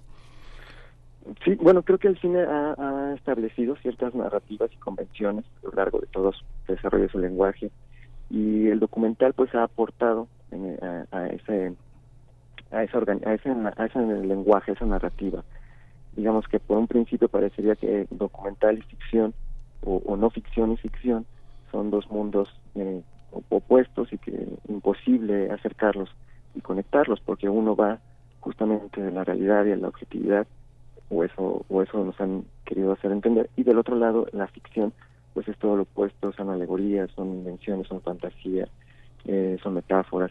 Pero bueno creo que justo lo que lo que el cine documental ha aportado es la, su forma y una, una narrativa que tiene que ver con la estética.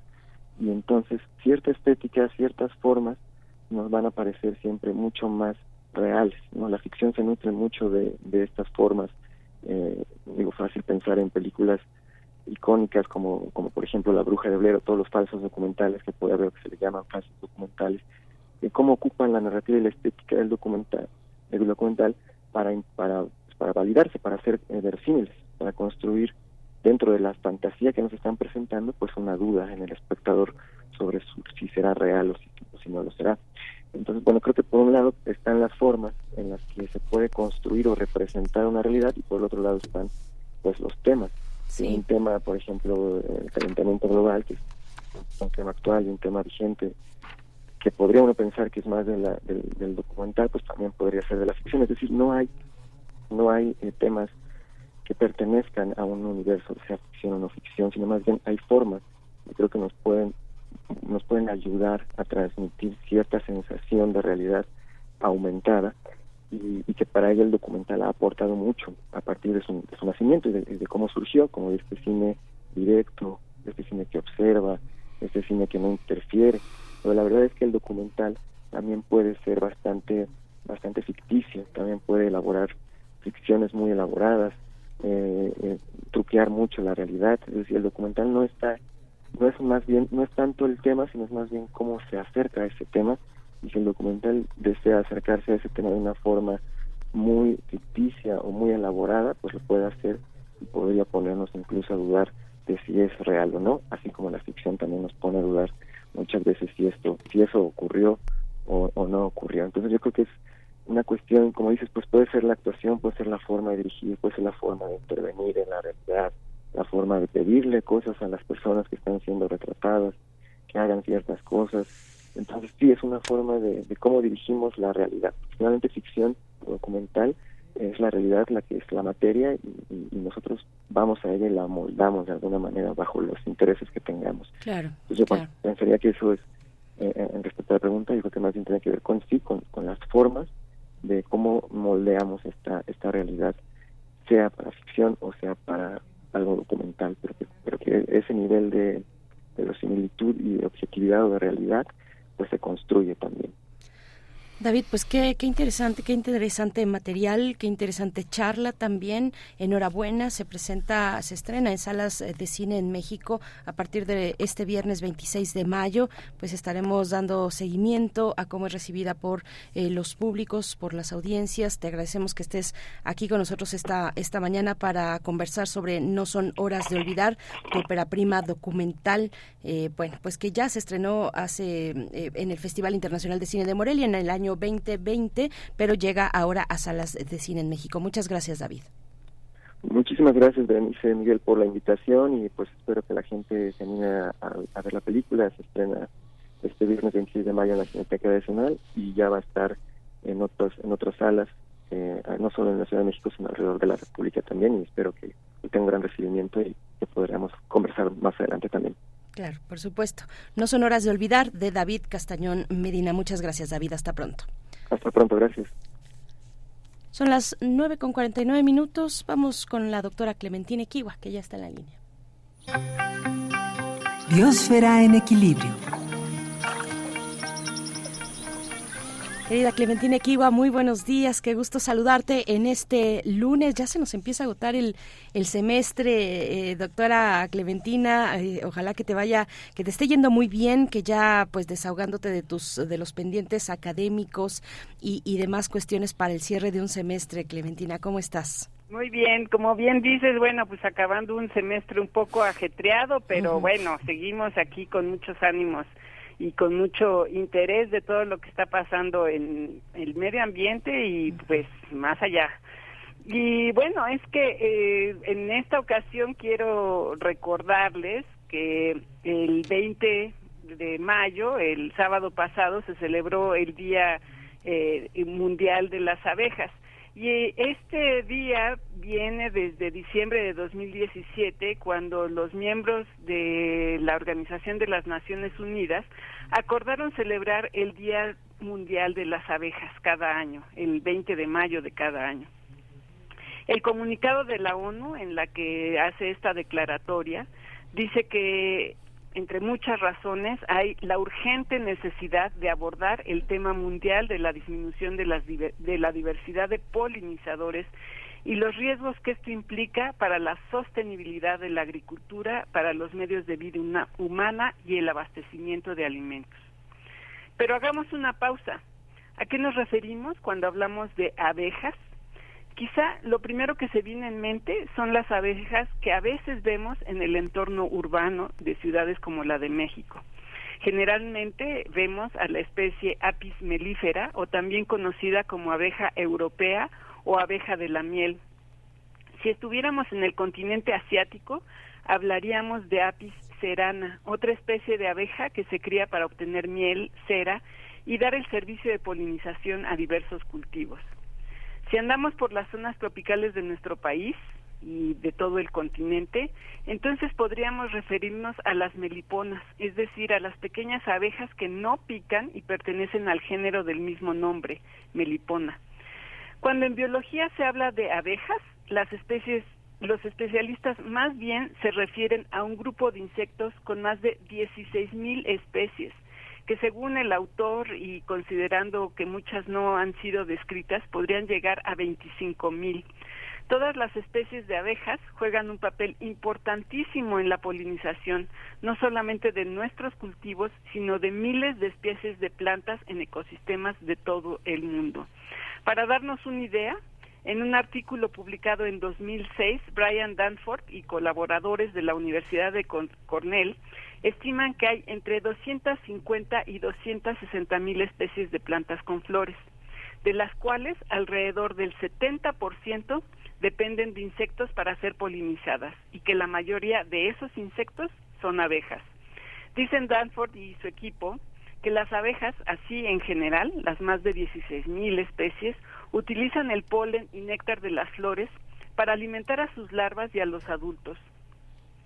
Según el portal de Administración de Alimentos y Medicamentos de los Estados Unidos, la fuente principal de carbohidratos de cualquier abeja es la miel que producen a partir del néctar de las flores. De la miel obtienen la energía que necesitan para volar, mantener su colonia y realizar todas sus actividades diarias.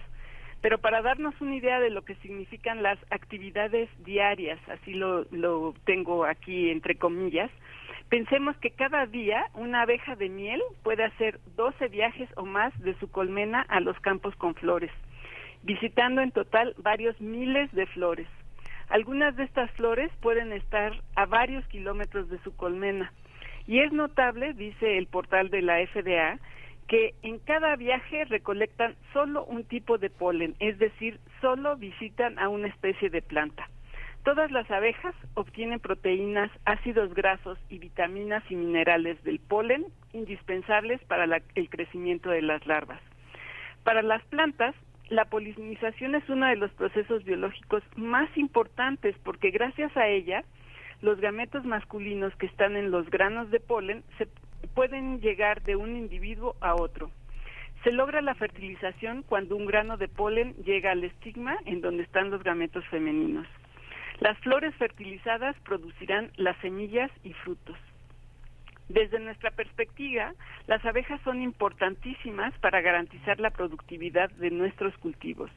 De acuerdo con la FAO, los polinizadores contribuyen al 35% del total de la producción agrícola mundial, polinizando 87 de los 115 principales cultivos alimentarios de todo el mundo. Son ejemplos característicos las almendras, las manzanas y los aguacates. Sin embargo, hoy se ha visto que muchos cultivos se benefician de las poblaciones de polinizadores silvestres que se mantienen cerca de los campos agrícolas o, de los huertos. Un estudio en Vermont demuestra que las cosechas de arándanos, por ejemplo, son mejores en términos de cantidad de frutos obtenidos, tamaño y sincronización de la producción. Desde la perspectiva ambiental, las abejas eh, garantizan la salud de los ecosistemas, salvaguardando la diversidad genética de las especies de plantas. Desafortunadamente, como bien lo menciona la ONU en el mismo comunicado de diciembre de 2017, hay preocupación por las abejas y en general por los polinizadores, ya que están amenazadas por muchas razones que tienen que ver en particular con el efecto de las actividades humanas, como lo es el cambio en el uso del suelo, las prácticas de agricultura intensiva y el uso de pesticidas. A estos problemas se les agrega la contaminación, las plagas, enfermedades y el cambio climático que amenazan sus hábitats, salud y desarrollo. Mucho se ha hablado de la pérdida de insectos, pero hay varias enfermedades que están afectando a las colmenas de abejas europeas y que están ocasionando pérdidas millonarias en apiarios de todo el mundo. Una enfermedad son las infestaciones por eh, berroa destructor, un ácaro que invade las colmenas. Este ácaro llegó a Paraguay en 1971 y a México, en Veracruz, en 1992. La Secretaría de Agricultura y Desarrollo Rural dice en un comunicado del 21 de mayo de 2021 que las infestaciones por varroa destructor provocan que disminuya el número de nacimientos y que los adultos tengan alas y abdomen deforme. Además, las abejas obreras se desorientan, viven menos tiempo y producen menos miel. Otro problema que se identificó también desde el siglo pasado es el denominado síndrome del colapso de la colmena. Este síndrome se manifiesta como la desaparición total de las abejas obreras de una colmena y ha sido difícil de estudiar porque simplemente no hay cadáveres que analizar. Las únicas que permanecen son la reina y las crías, a pesar de que en los panales hay suficientes cantidades de miel y polen. Para darnos una idea, entre 2006 y 2007, apicultores estadounidenses reportaron la pérdida de hasta el 90% de sus colmenas. En México todavía hay pocos estudios, pero uno hecho por el equipo de Carlos Aurelio Medina Flores de la Universidad Autónoma de Zacatecas en 2017 estima que apicultores del altiplano de nuestro país han perdido alrededor del 33% de sus colmenas. Medina Flores aplicó una encuesta a, apicultores que atribuyeron su pérdida al mal tiempo, enfermedades y plagas, insecticidas y problemas derivados de la africanización de las abejas y del manejo. Sí ninguno al síndrome del colapso de mm. la colmena. En el mismo artículo, el equipo de Medina Flores explica que este síndrome, el de del colapso de las colmenas, se considera que es un problema detonado por varias causas interactuando, es decir, son plagas y enfermedades estrés por prácticas apícolas intensivas, como cuando mueven a las colmenas para polinizar grandes huertos como los de las almendras, deficiente alimentación a causa del clima o por la exposición de las colonias a una sola fuente floral durante la polinización, además de inclemencias ambientales y pesticidas. La humanidad depende de las abejas domésticas y silvestres, así como de los otros polinizadores que garantizan la productividad de muchos de nuestros cultivos. Las abejas son claves para mantener la salud de los ecosistemas. Así que el tema eh, de este Día Mundial de las Abejas, los eh, digo, es fue que el compromiso con ellas es producir una producción agrícola respetuosa de los polinizadores. Sí, claro. Pero desde las ciudades también podemos hacer algo para celebrar a las abejas y podemos hacerlo todos los días creando condiciones en nuestras casas para que beban, se alimenten o puedan descansar durante sus ajetreados días y con esto los dejo. Muchas, gracias. gracias. doctora Clementina Equigua. Pues está para darle otra vuelta más e insistir en la preservación de las abejas. Hasta pronto. Muchas gracias. Nos despedimos ya rápidamente. Miguel Ángel, 9 con 59 minutos. Nos vamos. Nos vamos. Esto fue Primer Movimiento. El mundo desde la universidad. Radio UNAM presentó Primer Movimiento. El mundo desde la universidad con Berenice Camacho y Miguel Ángel Gemain en la conducción, Rodrigo Aguilar y Violeta Berber, producción, Antonio Quijano y Patricia Zavala, noticias, Miriam Trejo, coordinación de invitados, Tamara Quirós, redes sociales, Arturo González, operación técnica, locución, Tessa Uribe y Juan Staca. Quédate en sintonía con Radio UNAM. Experiencia sonora.